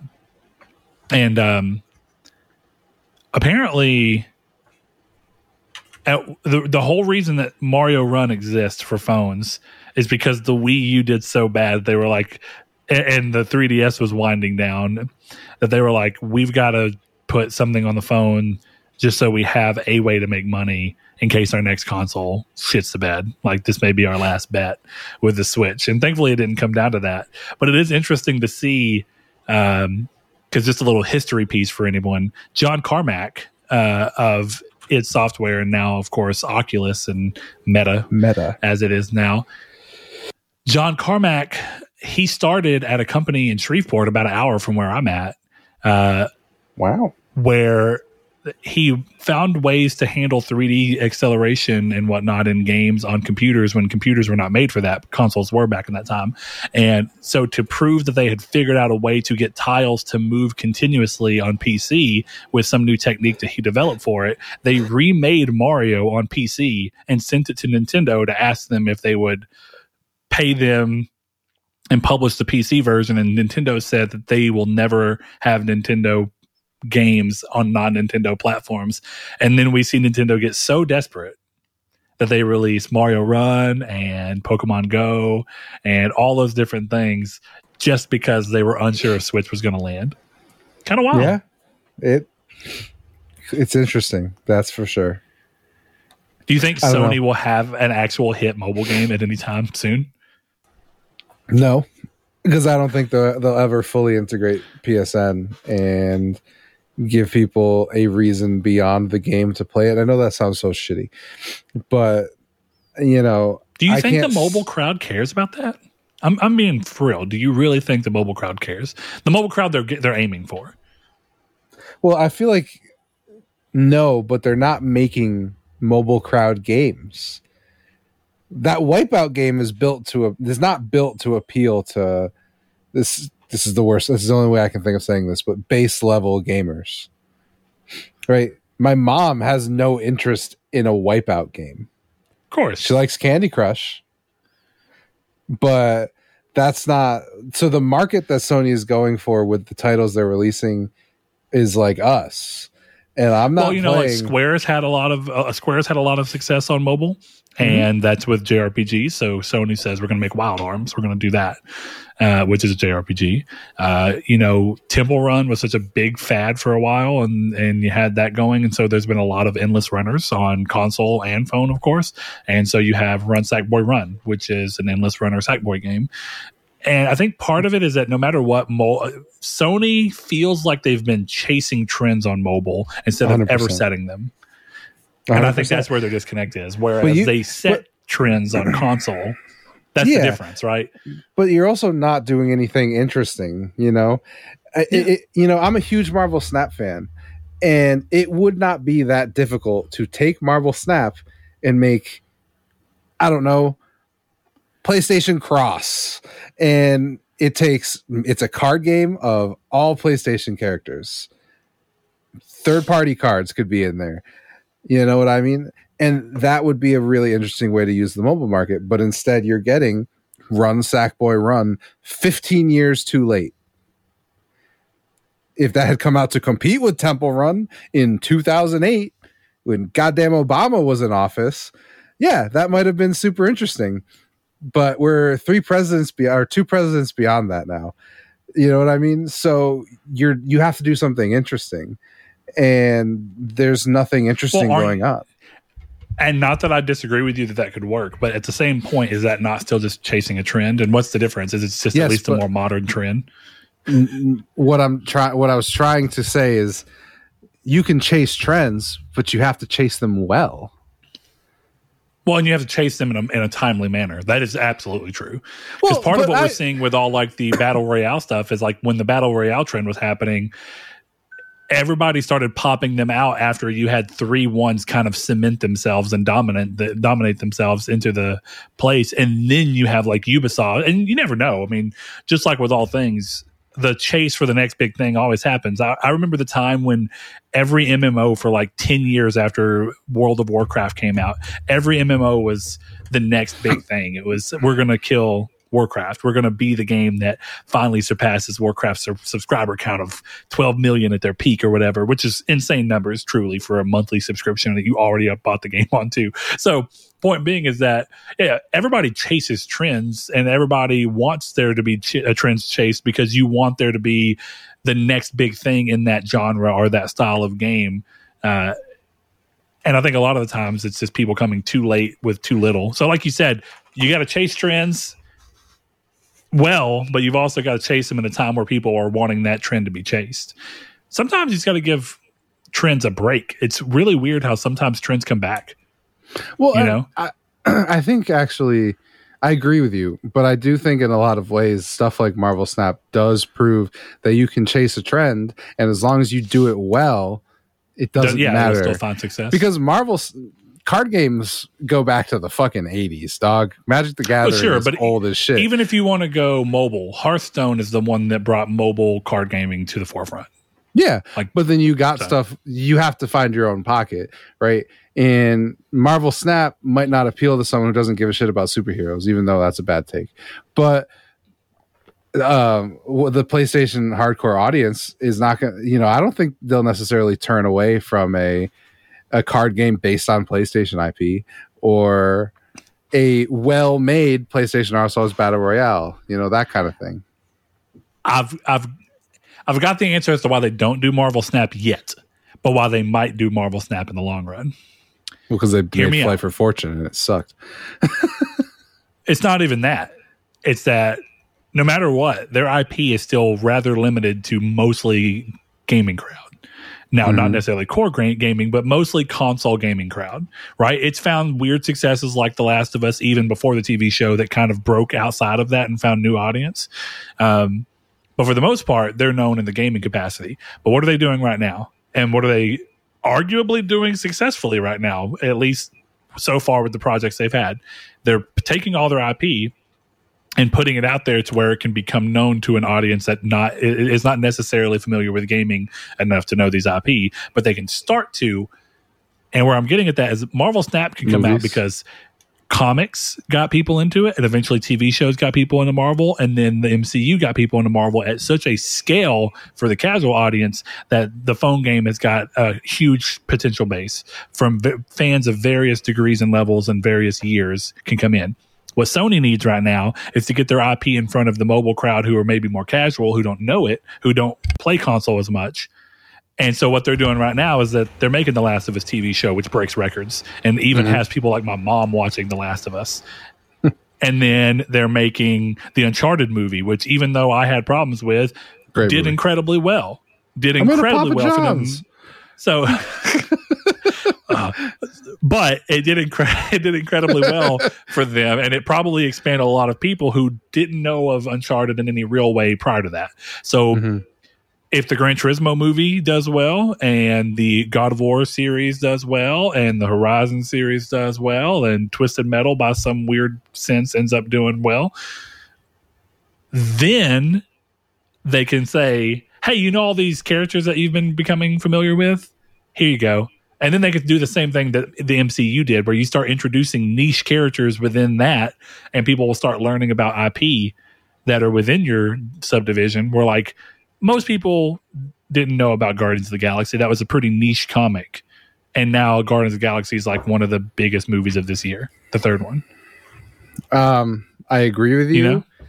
But my experience with the Snap community says that if the game is good, they will play because I mean, that's be- definitely part of it. you would be shocked at the amount of like, and this is a very niche audience where I watch like four Marvel Snap creators, right? But mm-hmm. the common thread between all of them is I just started watching the MCU because I got into Snap. So while what you're saying is how you get a big audience, you get you get just as much of an audience by wow, this game is good. I really like the Joel card. Why don't I play The Last of Us? Wow, this Aloy card has some really cool utility, and I love playing this deck archetype. I'm going to play Horizon. That should be the cycle, though, right? Because if Yeah. we're being honest, the reason that it's able to find new audience with people who just like the game is because it's so big and has enough people to where everyone kind of knows what Marvel is, even if you don't know a lot. You kind of know it. it's on the fringe of your knowledge. Saying like, you know, I don't know a ton about Mario, but I know that Mario exists. Mhm. And that helps. And then if someone is playing a game and they're like, bro, this game's really good. And you're kind of like, well, I at least know conceptually what this is. Yeah, I'll, I'll try it out. And then you're like, holy shit, the game's fun. Then, so you want it to be big enough known that enough people are playing it so that they can tell people. And then those people who may not have been interested in it start playing the game, realize the game is well made, and then also find the cycle of getting into the games. And then the flip side of that is for people who are already into the thing, then they're just getting into it. They're they're downloading the game because they're like, yeah, I love Marvel. I want to try a, ca- Mhm. card game with Marvel. Let's I'll, I'll give it a absolutely. Yeah, I mean, in the end, we're cycle. like we're going a little bit in circles, but I do think in the end, if they want to capture the mobile division, make something cool. They got to do something. I, I'm real curious, and then I want to. We'll, we'll move on past the, the mobile thing. But you know, Microsoft keeps talking about how part of their um, part of their strategy for acquisition is to expand into mobile by just buying an already dominant and successful mobile publisher and King, uh, alongside Activision Blizzard. Do you think Microsoft will actually make a really big, successful mobile app without an acquisition, or do you think that they'll find themselves similar to Sony, to where their games are coming out, they're maybe they're doing all right, they justify their existence, but they're not hitting the numbers that any of them want? It's a weird question because King has Candy Crush, so it's all it's going to make them look like they're fine regardless. I don't know. Well, I'm I, saying like I, if Activision doesn't go through, right? Let's say for some reason Activision's blocked, it can't happen. They they stop it, they drop the Activision merger, but they still are like, well, we're trying to get into the phone game. Do you think that they can find partner or build studios to go ahead and do this th- this might be the short of hottest take. acquisition? This might be the hottest take I, I make on this show, but I personally would put more faith in Microsoft to make an interesting mobile game than I would Sony. I do too, but for one reason. Hmm. They already make games as a service, primarily like we talked about with Luke last week. Almost all of their games that are hitting Game Pass are games that have service elements, which are very important to mobile games, and they already have that design language within them. Sony does not have a big history of making that type of game. So Sony's having to not only make a good game, but know how to actually put those elements in. Bungie is the saving grace of why Sony might be able to pull it off if Bungie's overseeing also their mobile division. But then your question becomes how much bandwidth does Bungie have? Yeah. Yeah, I don't know. You know, it's We we've seen emails this week about how communication seems to be kind of poor with uh, with Microsoft, and I don't mean that poor. I don't mean that in a, in a derogatory way, uh, or I'm not trying to go you know get at them. But what I mean is, the larger that you get and the bigger that you become, the less bandwidth you have to manage everything properly. So when you're seeing emails from Pete Hines being like, "Were Microsoft not going to tell us that?" They're about to come out and say that Activision games will still be third party and will release on all consoles when they didn't do that with us and how that might impact out us whenever they talk to us and interview us and Todd and you know it's a good I would- question it's a great question yeah. so the, I, I, you kind of we've kind of moved to a different piece of news here quick, but I will say I would be fascinated to see where Bethesda would have gone if Microsoft stayed true to the we're separate entities, they're the publisher. Like I'm sure Microsoft would step in and be like, you got to make some exclusives, but I wouldn't be shocked if something like Starfield still had come out on PS5. oh I think if you read Pete's emails I definitely Yeah. think that's well, partially because no one wants to have put money and time and effort into something that they're not going to be able to publish now. And the Mhm. reality is, is that Starfield had a significant amount of PlayStation Five development done. Oh, I'm, su- I'm sure. It's, uh, it's. I'm sure if they spent another year, they could have a PlayStation version yeah, out, which is interesting. it will, but you know, you know, maybe a timed launch, and then there, there's your PS5 version. Have fun, peasants. Pay six seventy dollars. we'll see. Anyway. But I'm not, I'm, I'm not banking anything on that right now. You know, Once Game Pass comes to PlayStation, it'll be there. You keep saying that, Chris. We'll see if that ever comes true. Final piece of news here. Recently, rumors of a PlayStation exclusive title from People Can Fly, who we've been talking about this episode, began to swirl after leaked footage of a game hit the internet. The game was a third person sci fi game that insiders had dubbed Gears of Effect, of course, playing on Gears of War and Mass Effect. That could be in doubt, however, as thanks again to the FTC, we found out that Microsoft has contracted a game from the studio. Project Maverick will have a 30 to 50 million dollar budget. The publisher and studio pairing has also produced 2013's Gears of War Judgment in the past. So this wouldn't be the first time that um, Microsoft has worked with People Can Fly. Now, here's the interesting thing. Hmm. The game industry's fickle. Gears of Effect could have been a thing and it could have been canceled. And just because it was never officially revealed, we've never heard anything of it. Uh, it could still be going, or it could still be going, and this could still be working, or somehow, some way, Gears of Effect, as it was being called, was never actually anything to do with Sony, and it was just mixed reporting. Do you have a gut feeling as to which of these three you think it was? Um, the fourth one, which is Gears of Effect was never a people can fly game. So if that still comes down to mixed reporting, so who do you think would have been making what we saw? Because I will say, and it makes sense as to the way the rumor mill works. And maybe it was somewhat influenced by the fact that they said it was people can fly, but there was an undeniable Outriders look, and honestly, a people can fly look to what we saw of that Gears Yeah. of Effect teaser. There was. So, who do you think it would be if it wasn't People Can Fly? Do you think that there's a dev in pocket that you think would be making something stylistically so similar that would fool you into going, yeah, I could see People Can Fly making that? Um, I th- I'm 75% sure I'm right on the studio name, but Flying Wild Hog. Flying Wild Hog. Why does that sound familiar? Evil De- Evil West, uh, Way of the Oh, Samurai. yeah, I will give you that. Shadow Warrior as well. Um, yes. Evil West does have a decidedly Unreal Engine 3 look, which, if I'm being Mhm. honest, is kind of the look that I'm talking about for for People Can Fly Yeah. because their first game was Bulletstorm, Unreal 3 game. Great they, of game. course, made uh, Gears Judgment, which has the same Unreal Engine style look that the industry Great has come to know. And they kind of have kept that. And I remember the first time I saw Evil West, I thought, huh, this looks a lot like an Unreal Engine game. Mhm. And I know that there's no reason for that to be because there's a lot of Unreal Engine games that don't look like that anymore. Like that, Yeah. that's a weird stereotype from a different age. Uh, but yeah, that'd be interesting. I my my thing is like I don't. I think if that game is coming, and I think it, it's clearly a Sony game because I think that was the whole backing of it, and people can fly was a speculation. Um, I don't see this being something that Sony would be okay with because if all rumors are true, that's a live service game. So, do you really think that Sony is going to sign a live service game with people can fly and also be like, yeah, you guys can, you know, support this while you work on an Xbox game?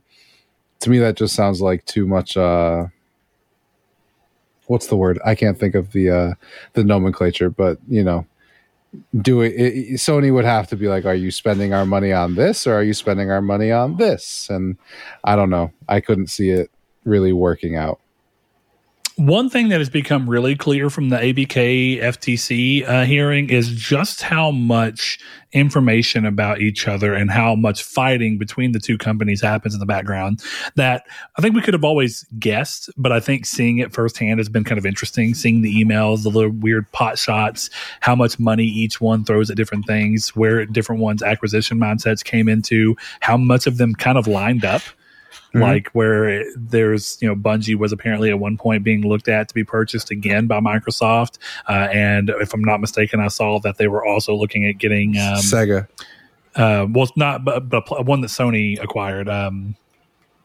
Returnal developer uh, oh Housemarque yeah. yeah. So That would have been it's hell of a interesting. It's interesting to see. So uh, and you got to wonder know. if sony bought Housemarque at the time or accelerated talks with bungie or said sure your games can be can go on third party platforms because they knew about this. Ding ding ding. I think that you have the answer for bungie. I think bungie already knew what they wanted. They wanted to be able to continue releasing and i'm pretty sure microsoft's version of it was we'll buy you again and your games will become exclusive again. Like destiny 2 can continue in perpetuity but if you make something new it's going to be on xbox only. Yeah. Uh, and i think that and probably sony's extra like hey we're also going to give you money to ask like to retain to get your employees to hopefully stay. Like we're gonna be like, hey, if you stay, you get even more money. You know, it's Yeah. like, yeah, that that retainer pay is a really interesting idea that I'm surprised that I don't think we've seen in much other acquisitions, and maybe it just wasn't highlighted in other ones. But I don't. i think like it just I've- wasn't highlighted yeah. I don't It's know an interesting I- idea because really, at the end of the day, buying a studio, but if that studio doesn't really want to be owned, and so every, most of the people decide to leave, well, why did you buy the studio to begin with? Then you just get Right, you've got a name without the workforce, and Well, it's like, what value been- is Bungie without the people who made the game? Right, exactly. And clearly not much because 343 is doing awesome over there. Uh, oh, that was low. and, well, look at the Metacritic. I'm not too far behind. Uh, yeah, I don't know. I, I it's just interesting. Like all the stuff coming out has been interesting. it's interesting to see that stuff. I don't know. I just think clearly Bungie got bought by Sony because they were willing to pay less but let the games be exclusive. That's what I wonder. Like, was Microsoft like, we'll give you five billion, but you're exclusive? So he's like, we'll give you three point two six, and you can release third party. You know, at some point, I'm sure they're looking at it like, you know, we we make that money off Destiny skins, so let's just let's just stay third party. Well, and I'd imagine some amount of Destiny's employ uh, higher end people are people that remember them and were around during the Microsoft owned mm-hmm. days. And uh, if one of the things that you may not remember is that they wanted creative freedom that they felt like Microsoft was not offering them. Yeah. And I think that what might have, what part of it may have just been no matter what Microsoft says, we've been there before and there's no reason for us to think that they won't repeat the same way that they were with us last time. Sometimes, they say the devil you know is better than the devil you don't, but sometimes the devil you know pushes you towards something that you don't because you're just like, I'd never again on that. Mm-hmm. So it's it's an interesting thing because I think it's a, a fair argument to say that Microsoft of today is not the Microsoft of 2007, whenever Bungie originally announced they were splitting. Like, you know, they, they made Reach in 2010. That was the last Halo game. But they were already split off by then. Yeah. You know, they, they were, were, just, just contracted for 4 mm-hmm. right? Two or three, maybe. I don't know. Yeah, yeah, yeah. It was it was ODST and, and Reach. So yeah, they they didn't work on anything past that. So it, it is weird, but uh, yeah. The, the the problem with this is that Twitter makes all these things uh, this back and forth. And don't get me wrong, I have opinions on things I'm seeing and reading, but at the end of the day, this is the first time in months that there's been anything truly interesting come from this from the merger, right, and it is. Exactly. It's like in the purest sense of the word, I read almost everything because I'm like, that's that's that's weird. Okay, that's interesting. This is seeing a little bit of the back end of some of these companies that they really don't want anyone to see. Yeah, but the I upside is is that the majority of the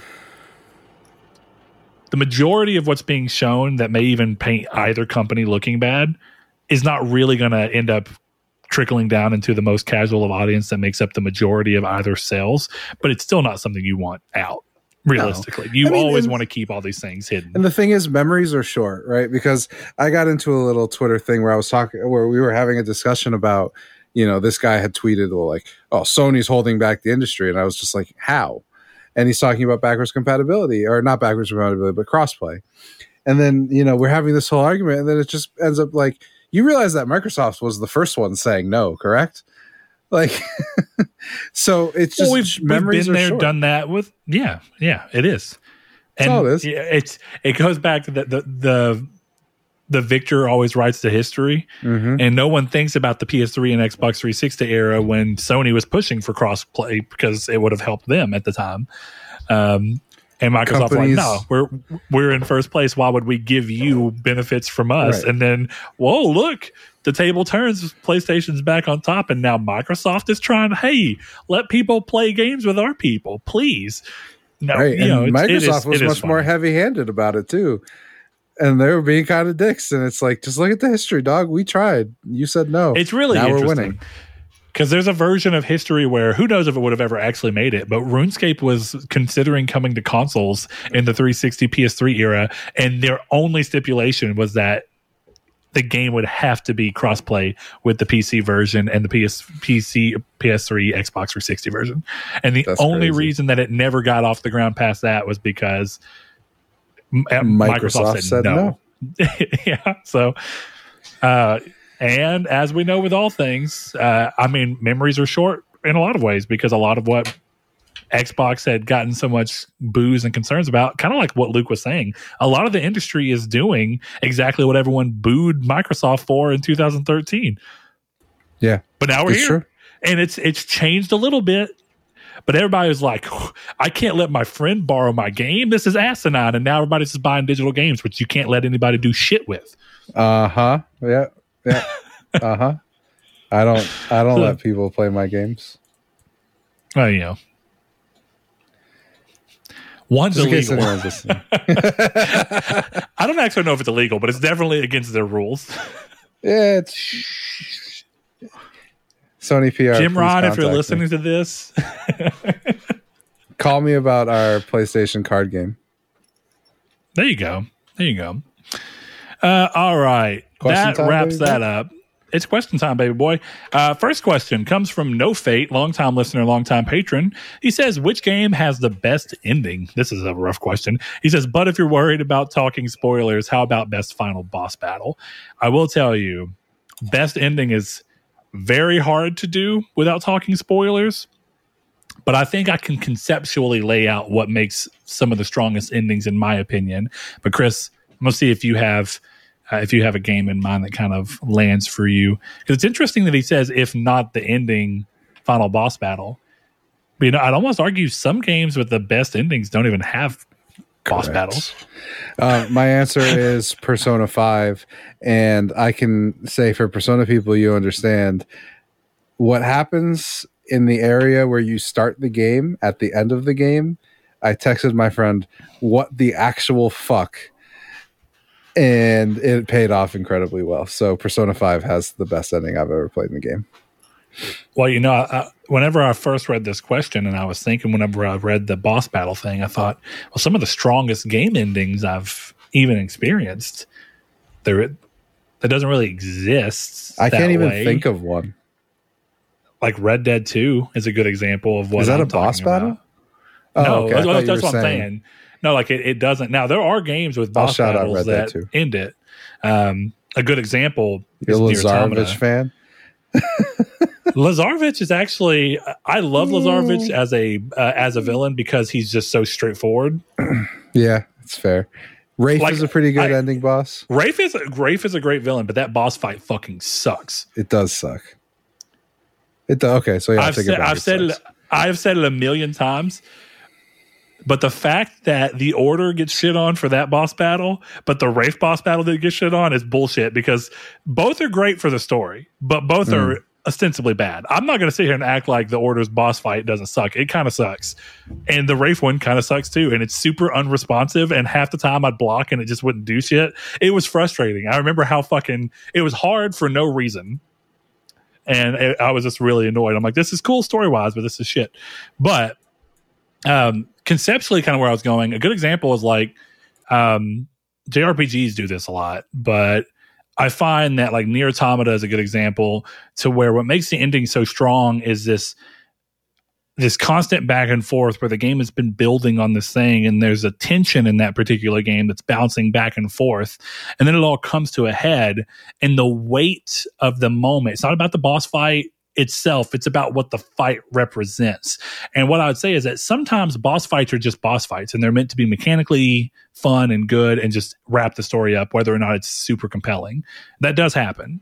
Mhm. then there are boss fights that are fun but the real weight of why you're invested in the boss fight and having such a good time with it is because of the emotional impact or the emotional conclusion of the head it's been building to.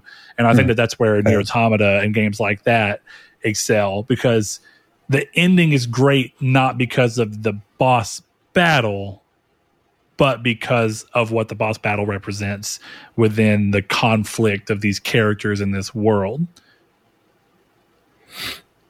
But I got to throw it out there. Sometimes those two things combine in such a juicy, fun way that you are just over the moon about it. And I got to shout out God of War 2 because, oh, hold on, God of War 3, rather. God of War 3, sorry. Um, the ending of God of War 3, and I, I don't really want to spoil it, but that game is what, 13 years old at this point? Mhm. 12 years old 13 years old okay.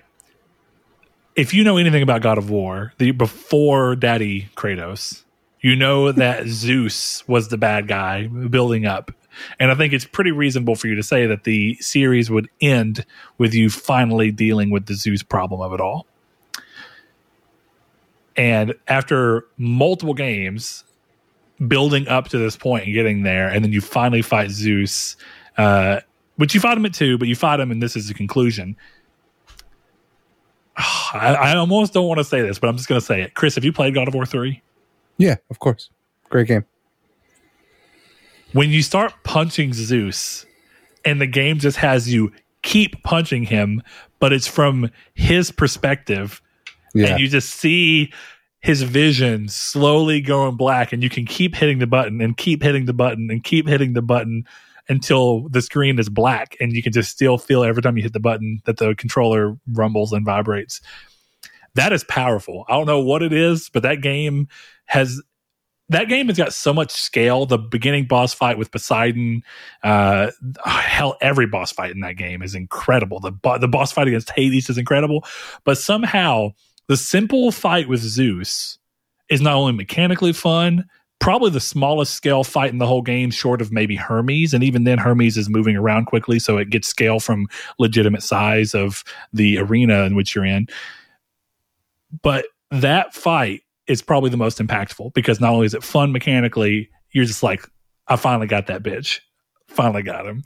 And I love that end of that game. It's incredible. I think you're muted, Chris.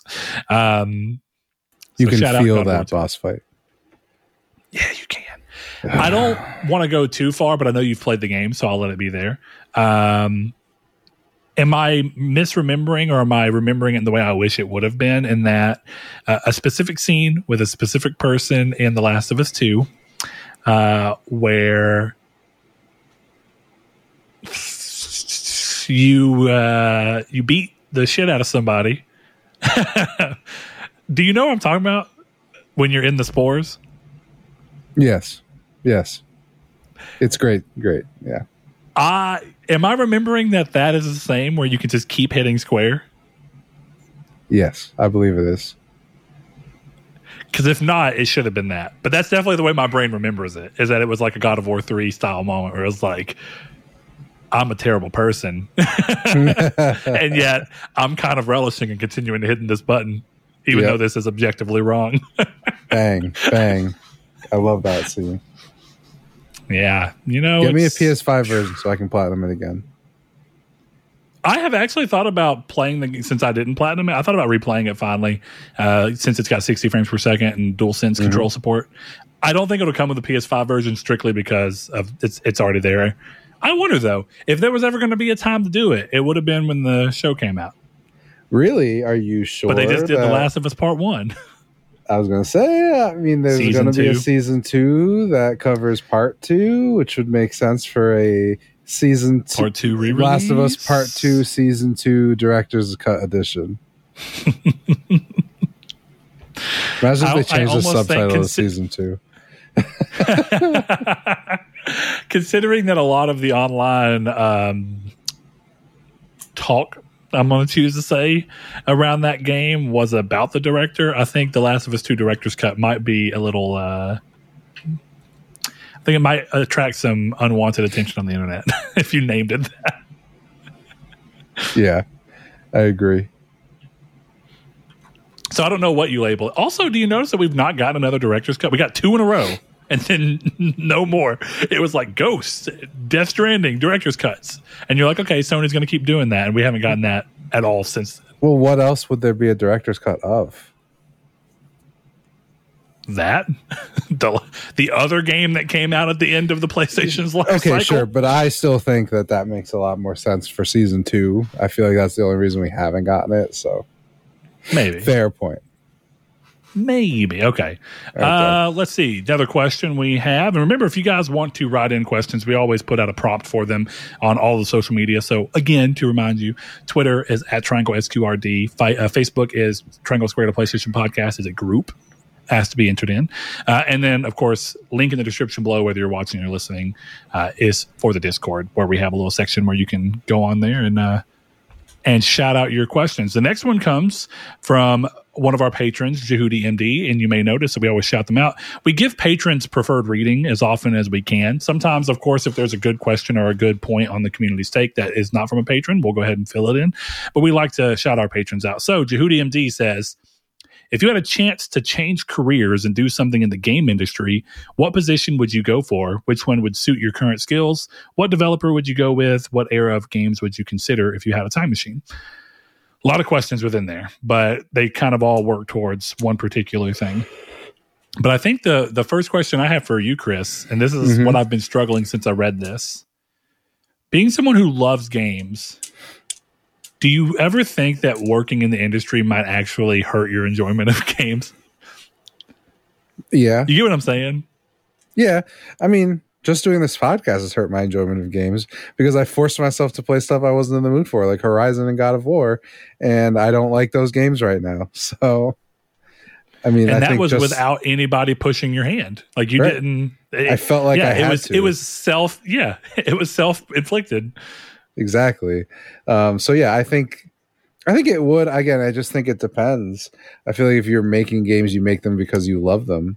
But I can't imagine, you know. I'm sure people who are on the Rockstar Game staff aren't necessarily playing Red Dead or GTA Five, but they're probably still Well, playing games. ca- one of the things I find most interesting, and it depends on where you are. Of course, the people we hear more from tend to be the people in higher positions, like directors. Uh, but one of the things you hear directors say often when they talk about games is how, "Oh, I'm just now getting around to this game. Oh, I'm just now. I, I, I I don't get as much time to play games as I wish I did." Mhm. And you know how I, I always talk about how I spend so much time on my computer at work that coming home and being on the computer is like I, I think it's that mental inability. It, it makes it feel like You're home is work and, and work is yeah. Yeah. It's like so I almost wonder if that's what happens with like you're working on games all day. So when you go home and you come play one, your brain's like you're not working, man. You're not working. Like, just let's just not do it. So sometimes I think about that because even to your point, and, and this is something to go to Saul. Like, right when Saul was talking about uh, when when he was considering leaving the podcast, finally, it came down to uh, his his. I don't want to say too much, but like his responsibilities changed at home, and it became this question of like doing the podcast is going to cut into the time I have to play games, which is already limited. And at what point would I rather just play games in the time that I have versus talk about games when I hardly get to play them?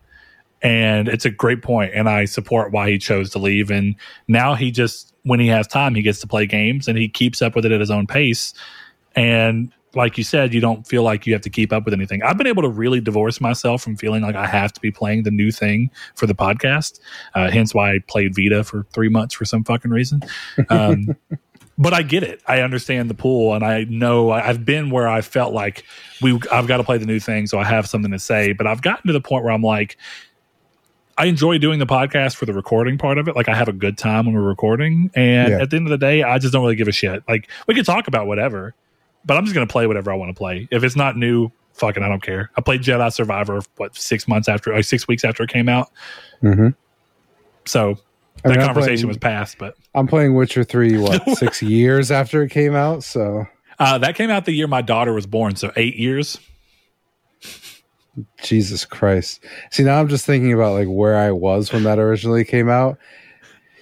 Whew. That's a long time ago, dog. I All right, well, let's get back to the. poor. que- Oh, dude. Let's get back to the question at hand, though. So, do if you were going to do a career in games, assuming we were, what type of position would you be going for? Would you want to be something more in the front lines? Would you want to be one of the, you know, faceless names on the credit thing where like you test the game or you're developing the art or you're writing? Like, do you have something like that that you think you tap into? I'd either want to be a writer or a designer. Like I think looking at the whole thing, like writing probably fits my current skill set better. But if I was starting over, I, you know, I think I might look at something like design and work for a team like Second Dinner, who's behind Marvel Snap and trying to come up with cool ways for the cards to up to play and cool uses for the cards and cool uses for the character. So I think that's something where I would go with and you know try and design a game and see if I could. So either either you'd want to be in the writing part where you're dealing with the mechanics of how the stories, uh, how the characters within the story are interacting, or the actual mechanics of how the game itself would work. Yeah, it's just it's weird because I think it would depend. I think, I think obviously, and I think anyone really would feel this way. But if I either if I was writing or if I was designing, I would want it to be my vision. You know, Yeah. So if I was writing, I would want to be the lead writer, where we're writing, we're making a game around my story, and yeah, there's a writing room and there's people who help, but we're we're still in my universe, or we're making my card game with the mechanics that I've come up with, kind of thing. So yeah, kind of the John Garvin approach when he talked about Days Gone. Like he's like, "This is my game. Like I wrote it." Exactly. Like, you know, everyone else is making the game with me, but I'm, you know, I I'm writing this story, and that's my burden. Mm-hmm. Therefore, it's going to go the way I want. Um, I find that interesting, right? Because, like, you know, sometimes it's like, what type of games do you like? And sometimes I like games that are not about working with others, and sometimes I like games that are about working with others. And it's funny because I feel like that goes into the way you'd feel about making a game. Like, if you're if you're real big into MMOs and games where you're constantly playing with other people, then I feel like you'd probably want to be in a position making a game where you're cooper- cooperating with a big group of people and it's real collaborative. And then I feel like certain people are going to be like, well, I like this part of the game where it's more story driven and it's not about everybody else, so it's a more singular focus. And yeah, there's people to help, but in the reality, it's following one person's vision. Um, so I can see both of those. Part of me thinks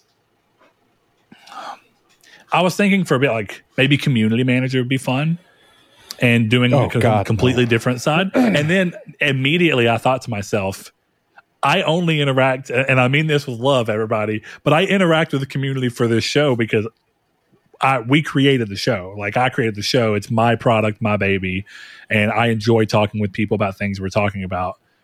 But I I'd be 100% lying to you if I acted like there are not times where something happens on Twitter or in Discord or something, and I dread having to deal with it. I'm not even kidding. Like sometimes I was just like not like one one time something was going on in the Discord and I was in the middle of something and I was not emotionally ready to deal with it and I was like, I'm just not gonna deal with it right now. I'm just not. I'm just gonna do whatever I want. Whenever I feel like I can come back and address this, I'll address this. And that part sucks, if I'm being yeah. honest. Like, it's just a reality of what it is. Um, so yeah, community manager is something could be a nightmare. Also because online you deal, like Chris said, as community manager, you're going to be on social media. One of the most popular forms of that social media is Twitter. Twitter's not real life. We've come full circle. Yep. and I am not going to sit there and let people on Twitter who are the nastiest, most niche part of the gaming community treat me any type of way. I'm not going to be in a position where I feel like one wrong word or one wrong move or one mistaken thing that I said is going to cost me my career or my livelihood. Um, because of how terminally online the community aspect of gaming has become, um, at least in, in terms of social media and how developers interact with the community on a larger scale. I think small scale communities can still work really well. And even though I dread aspects of ours, ours mostly goes well. I mean, it's not like I'm every day having something go on. They're rare, and I'm glad they are. Um, so going back in, I don't. I think Chris could tell this, and who knows, it may have annoyed him at the time. But I think Chris can tell. I like proofing stuff, if that makes sense. Like I like reading something or playing something and being like, here is where you should maybe look at doing it this way and what might that give you and what might the what might this do be it in a story capacity or in a gameplay capacity. Uh, but i don't know what position that is. You know like i'm trying to think of like i don't think game tester is the right thing because that's more like, like pushing to break the game. Yeah like doing qa would just be you're trying to make sure the game's not broken but I would like to be in a position where, like, uh, I guess kind of like what David Jaffe does. Um, he talks about now how he's uh, a um, what is what is that damn word for that? A consultant. Yes. Like where you would just be like, you'd play the game, you would talk about what type of market you think it's going to go for, if there's things that could be better or worse, or if it's leaning enough into what market they say they're aiming for. That could be interesting. So I think I'd, I, I think I'd like to be in there where like sometimes I get really excited when Chris is writing something and Chris, uh, as someone who does music and does the same thing, I understand this. Most of what Chris has written has not been released, and most of what I've recorded and written as music has not been released. but I really enjoy when Chris sends me something to read and then I just read it and I'll be like, oh, this is cool, this is cool, this is cool. I think this could be used a little different. Maybe think about what you're doing there. And I don't mm-hmm. know how valuable that is to you, Chris, but I enjoy that process. Well, I, you know I, I mean? like it and it makes me feel a little bit more sometimes I feel like I'm a little bit more collaborative than I need to be on some of my work, but I like definitely I like just happen. I definitely but I think and this is a me thing is I like sending my stuff out and like just being like, is this any good? And even if you're Mhm. like, yeah, I have this, this, and this criticism, but I think you should continue, like that's great. Like I did that with, Yeah. you know, one of the things I wrote, I started writing a while ago, and I sent it to Sadie, and I'm like, I think I should even keep working on this or do something else. She was like, I like it, keep writing it. I was like, okay, you know, Yeah. Well, and like you, you did. I was really enjoyed the one thing I know for sure you've put out, uh, yes, the the paper bag. yes, close, but or yeah, pieces. yeah. Well, yeah, yeah, whatever. But yes, that was a cool piece, and that's the kind of stuff where it was cool because I saw the iteration up until you released it, and that was kind of like, oh, nice. Like I could see where you changed what things until suddenly you had a complete product. So that would be cool. I think it'd be really nice being in that position within gaming because you would see every aspect of how it's slowly but surely evolving until you get to the release product, which you know has to be very different than the very beginning stage that you were in at. So I think that would go towards my skills. I'm a good in, in in real life. Online, it's a little harder, but in real life, I say I'm a good mediator. Like I can just come into something, be relatively level headed, and try and bring everybody, you know, down if they're up, bring them up if they're down. So that'd be fun. I think that's that would match my current skill set. I'm also mm-hmm. I'm also like stupid meticulous sometimes, to maybe even a fault.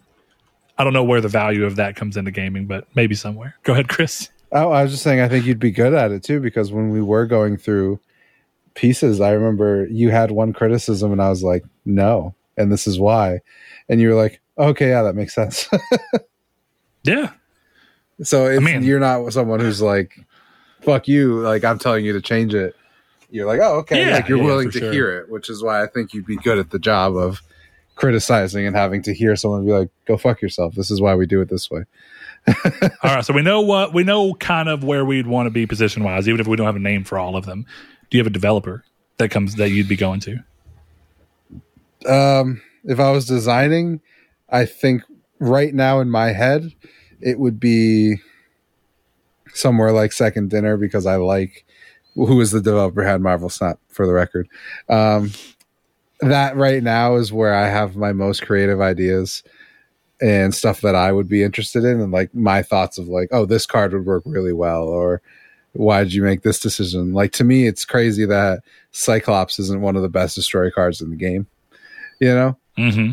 and, but they have their reasons, and I would be like, no, this should be one of the best destroy cards in the game. So I think for them, but if I was writing, maybe a, a hot pick, I would go to spiders. Oh, dude, yeah. Yeah. I mainly because I think you'd exceed at that type of writing. Mm, Because part of what I think you run into is having to have a one singular that has the most impact that you have to try and track. I think you would do really well creating a large amount of scenarios and focusing in on how those continue to break down and travel to where there's less emphasis of feeling like there's only one storyline I have to make sure it hits. Like there's a lot of good within that, but it's a little more paralyzing because you Yeah. start feeling like you sit on something because like I don't know if it's ready, I don't know if it's ready. And I think the beauty of what Spiders does is it's a bunch of well written, interesting variations of stories because of how things break apart in this Mhm. RPG nature. And I think that the pressure is lifted because of the variable feeling of it. You as a player, you feel like, oh, I'm impacting this. So even if it's not the greatest thing I've ever experienced, it's really good, and I'm experiencing, I'm impacting it, so it's helping. And then I think that helps you as a writer because you know that you have to go down a bunch of different paths. I've always been curious to see how they do that. I'd, I'd really like to talk with someone in the writing staff for an RPG because do they task different branches to different writers or do they task really primarily to just a group of writers and say everybody's going to collectively work on the entire game all variations all branches yeah I would like to know. Um, I definitely feel like you're right about that because even when I write now, like I come up with really cool concepts.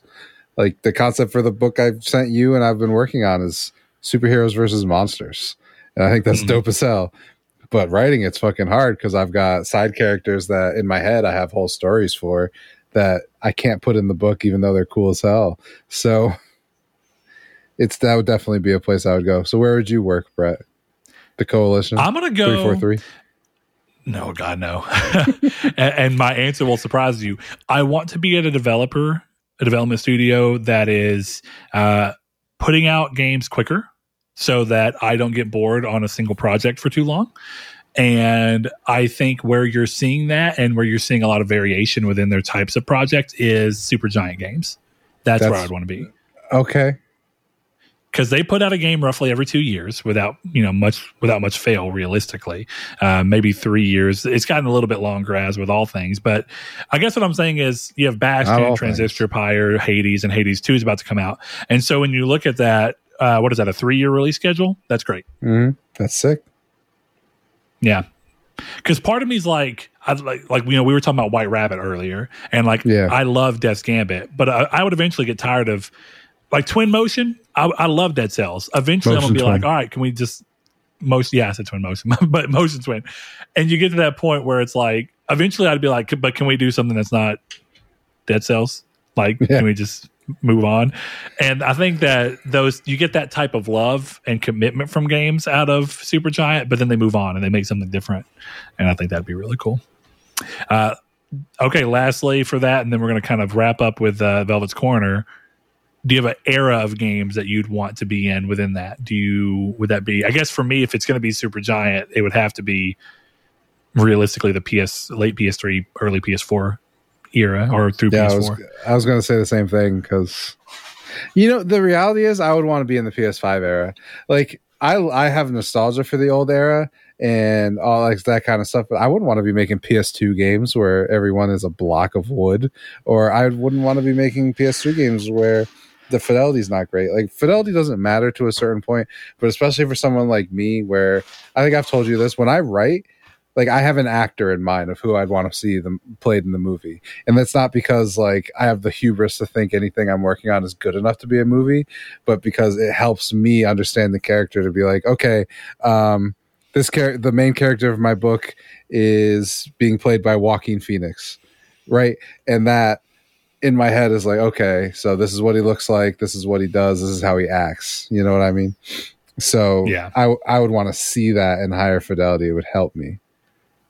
I can see that, but I actually, you know, we talk about it a lot, and my reasoning is the same. If I wasn't going to do Supergiant, but I wanted the same type of thing, PS3 is the answer for me because you had high fidelity games. So if I was going to be, if I was going to move out of the more indie space into like a AAA capacity, PS3 would be a great era to do that because you were releasing AAA games on a two to three year release cycle for most developers, and we're not there anymore.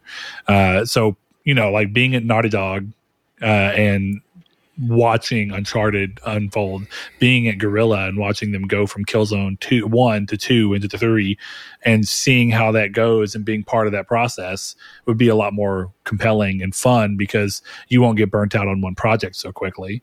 So PS3 has the same aspect I like of indies in the later era, uh, uh, you know, eras, but in the AAA space. I mean, the same is true of PS2 in the AAA space. It's just games weren't that AAA yet. PS3 and Mhm. 360s where you started getting like AAA, mm, you know, tens of millions, sometimes hundred of million dollar games, depending on what was going on. So that'd be fun. Uh, but Chris, Brett. I think it is time to, to edge you once more because I've not had time to work on this with Jesus. Velvet's Corner. Right, everybody. We are at Velvet's Corner. We've made it here. Remember, if this is not your bag, this is usually where we answer kind of an interesting, weird take on gaming. Any kind of question that comes from uh, Velvet Thunder, one of our patrons, has uh, that Chris decided to christen the end of the show as a dedicated segment to his questions. So, uh, Velvet comes this week, and he says, if you had the opportunity to staff your house with video game characters, who would you choose to be your chef, butler, gardener, housekeeper, and driver, and why? Do you want to go first? Because my answer is very quick and it's the right answer. Is it one person for all? It's one person for all of them. Yeah. I had a feeling. Go ahead. I'm just curious. Agent 47. We are on such a close wavelength. if you remember, if you remember, Agent 47 was my roommate answer. Yeah, it's true. And a lot of people came out, and you acted like I was insane for choosing Agent Forty Seven. As And now you're telling me that you're going to staff your entire house. That's what he says. Staff your house. Yeah. You are getting a roommate that you're giving responsibilities to. Yeah. But As the funny listen, part of it is, is that I keep thinking of Agent Forty Seven being dressed up in like a, a chef outfit. That's a what I'm saying. Outfit, the gardener garb, and then you have the added benefit that if anybody tries to kill you or do anything at any random part of the day, he's also security. there. Yeah, he's Exactly. he's holding you in his sweet non-embrace. You know, he's keeping you safe. Mm-hmm. All right. So if I'm going to answer this differently, if we're to make fun of me, so the cook, I would go from, I would go with the lady who cooks eggs at the beginning of Metal Gear Solid Four. Um, if I was going. Okay. for, Well, hold on. I'm question, go. Gardner. Let, us bounce back. My chef would be the chef forth. from Monster Hunter World.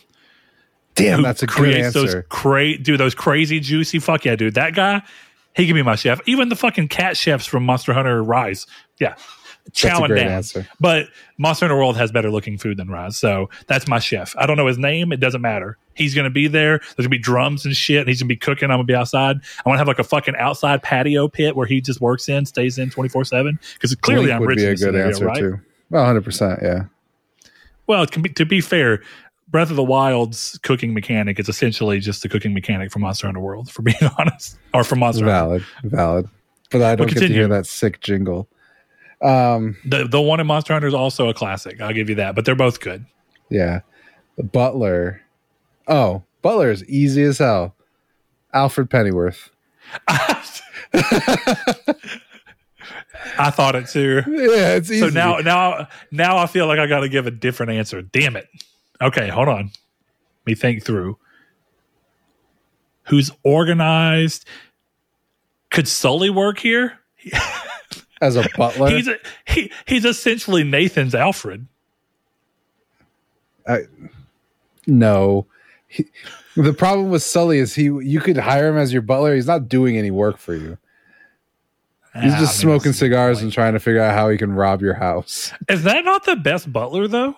Like he just fucking chills with you all day, telling But dirty doesn't jokes. do any of the work. If I have a butler and I have to answer the front door, the butler's fucked up. And I know for a fact Sully is not answering the door. All right, I'll I'll pivot. I'll pivot. Give me a second here. Okay, butler qualities. Butler qualities. It's got to be somebody who who wants it. You know, Oh, that's the okay. thing. Like they're going to be working. They're gonna they're gonna. This has to be something they want to do, that they need the money for. Who's somebody who's just like in gaming that's perpetually broke and needs the money? It's a good question. Luffy. God. I mean, it, it is an answer. He is in gaming. Franklin. I, it's weird that I thought about that like a minute ago. I was like, any of the San Andreas characters would be like, you know, they, that might be interesting. Yeah. so, I mean, you when you say Frank with Franklin, I assume you mean GTA 5, right? yes, I do mean GTA 5. well, you could go with Alfred. That is the best answer. So I understand. I mean, it's it's the ostensibly best answer. Except He's for the people who are like butler. Alfred He is the haters. Are there Alfred haters? Oh, I've got it. Give me a second because I'm, I'm skipping over his name because we're talking the guy about who voiced Alfred uh, Solid Snake in the sequels. He's doing it in the remake. All right, hold on.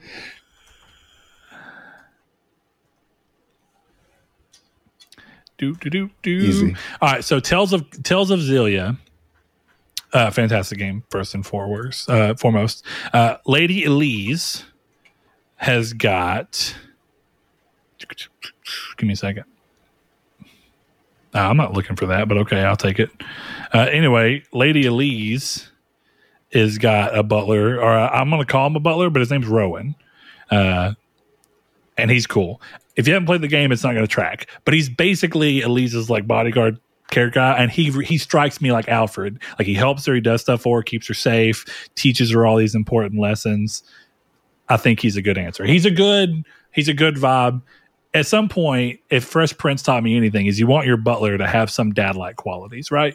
You know, you Mhm. just That's that's where it's at. You want to you want to have a butler who's you know. You don't want to have you don't want a smart house butler. Disney showed me that that's not a good idea. They'll start like throwing oranges and shit at you. So, all right, we continue. We continue down the list. We continue, and where are we at here? Uh, so we've done Butler, Gardner. Easy. Again, easy answer. The farmer from Stardew Valley. I'm going to go a little more abstract with mine, and I'm going to choose someone who's really talented with like a blade.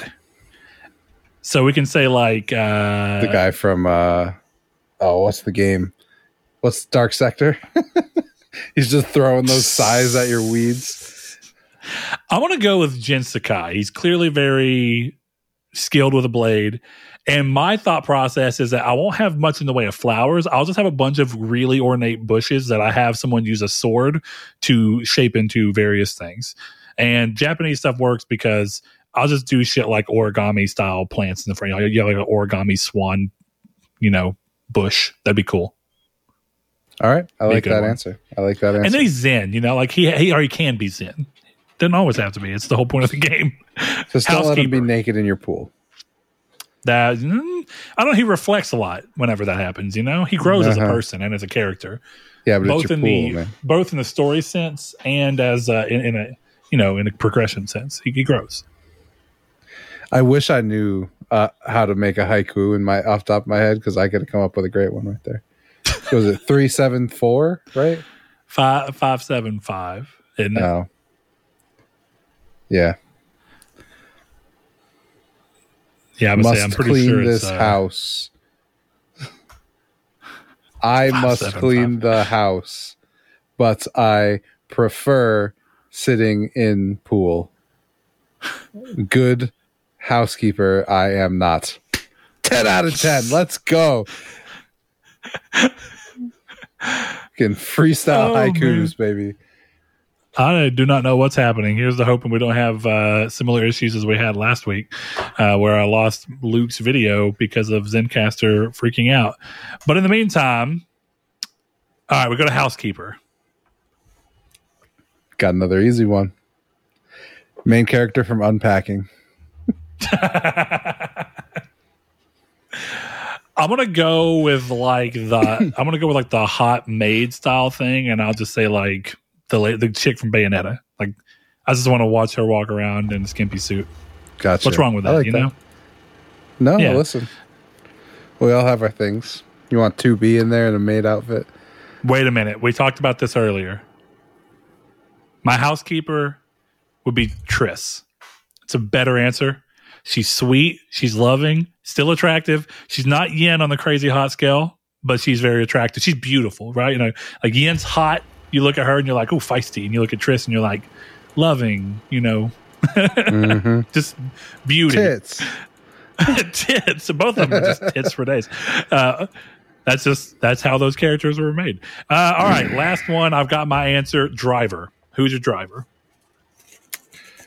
You answer first because I'm trying to decide between two people. My answer would be the hippo from the Sly Cooper series, the Murray. Because he's already got a sweet fucking van. I don't have to do anything. That's a cooler vehicle to ride around down in. And he's clearly a professional driver, shown multiple times throughout the series where he has to win races. And I also just have a soft spot for him. You know, he's a big, pink, lovable dope, for being honest. That's just what he is. Love that. All right, I have two, and I don't know who to pick. Are you down talking the Murray? Why are you talking like it's Stone Cold Steve Austin? That's how he sounds. I don't know to tell you, man. Bone saws coming. Have- you got three minutes. Get Three minutes there. of time. no, have you never played a Sly Cooper game? Do you not know? No, Actually, not. they they changed Murray's voice actor at one point, uh, but that's more or less what his character sounds like. It's that's his normal thing. Definitely in three when he's calling himself the Murray, or I guess it's two. He's calling himself the Murray. Um, this was hard. This was the one hard one because I had to pick between two characters.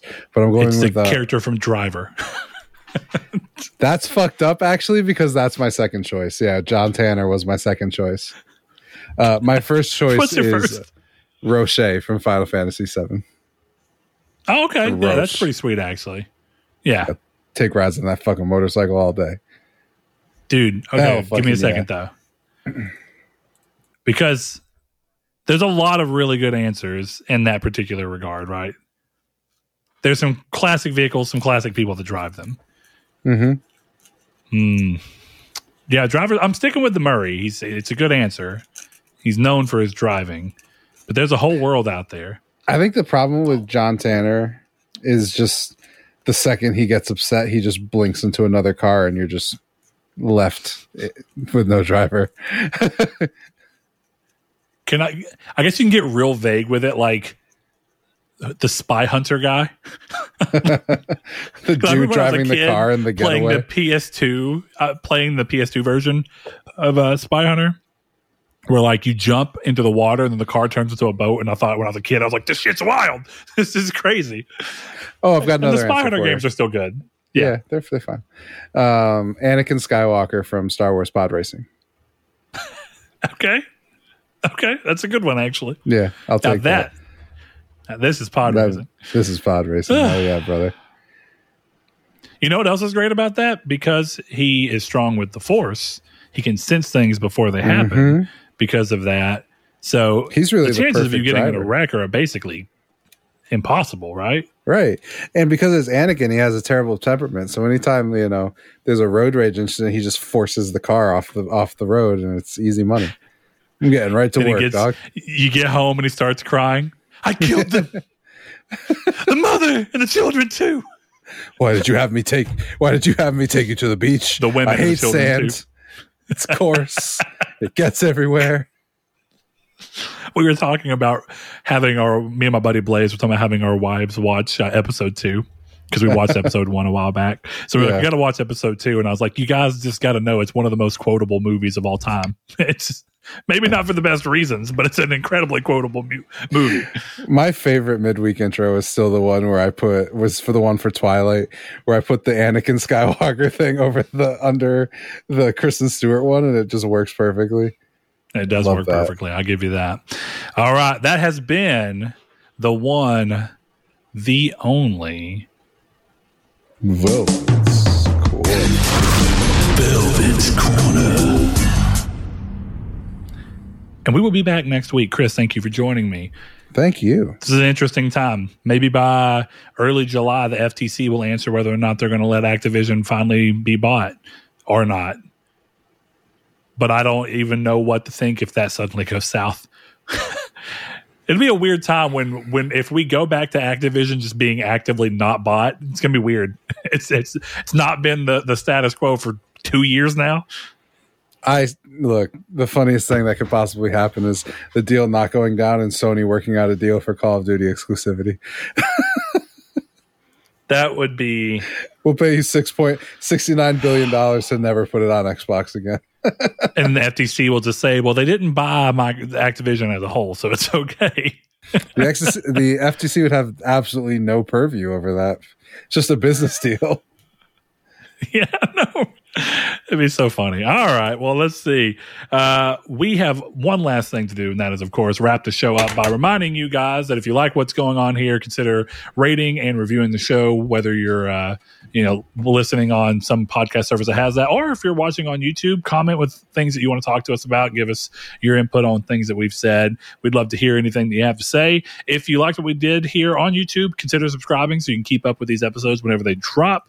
Uh, lastly, for those lovely people who went to patreon.com slash nartech and gave us a little as a dollar per month, we always shout them out at the end of episodes just as a big thank you. So while the list is still uh, reasonable to do that, we will wrap the show up by thanking Spencer, Brandon Edwards, Alex, Barry Rogers, It's a Sin to Win, Sean Easton, Aztec King, Lechion69, The Lord Corgi, Hammond Egger, Bailey Robertson, Mark Schutz, Cypher Primus, Kyle Grimm, Rude Days 93, Kevin Bacon Bits, Danny Villalobos, Jehudi MD, No Fate, Josh Ayers, Derek Porter, Donovan Williams, Matthew Green, and Sean Sanderud. Thanks to each and every one of you. See you next week.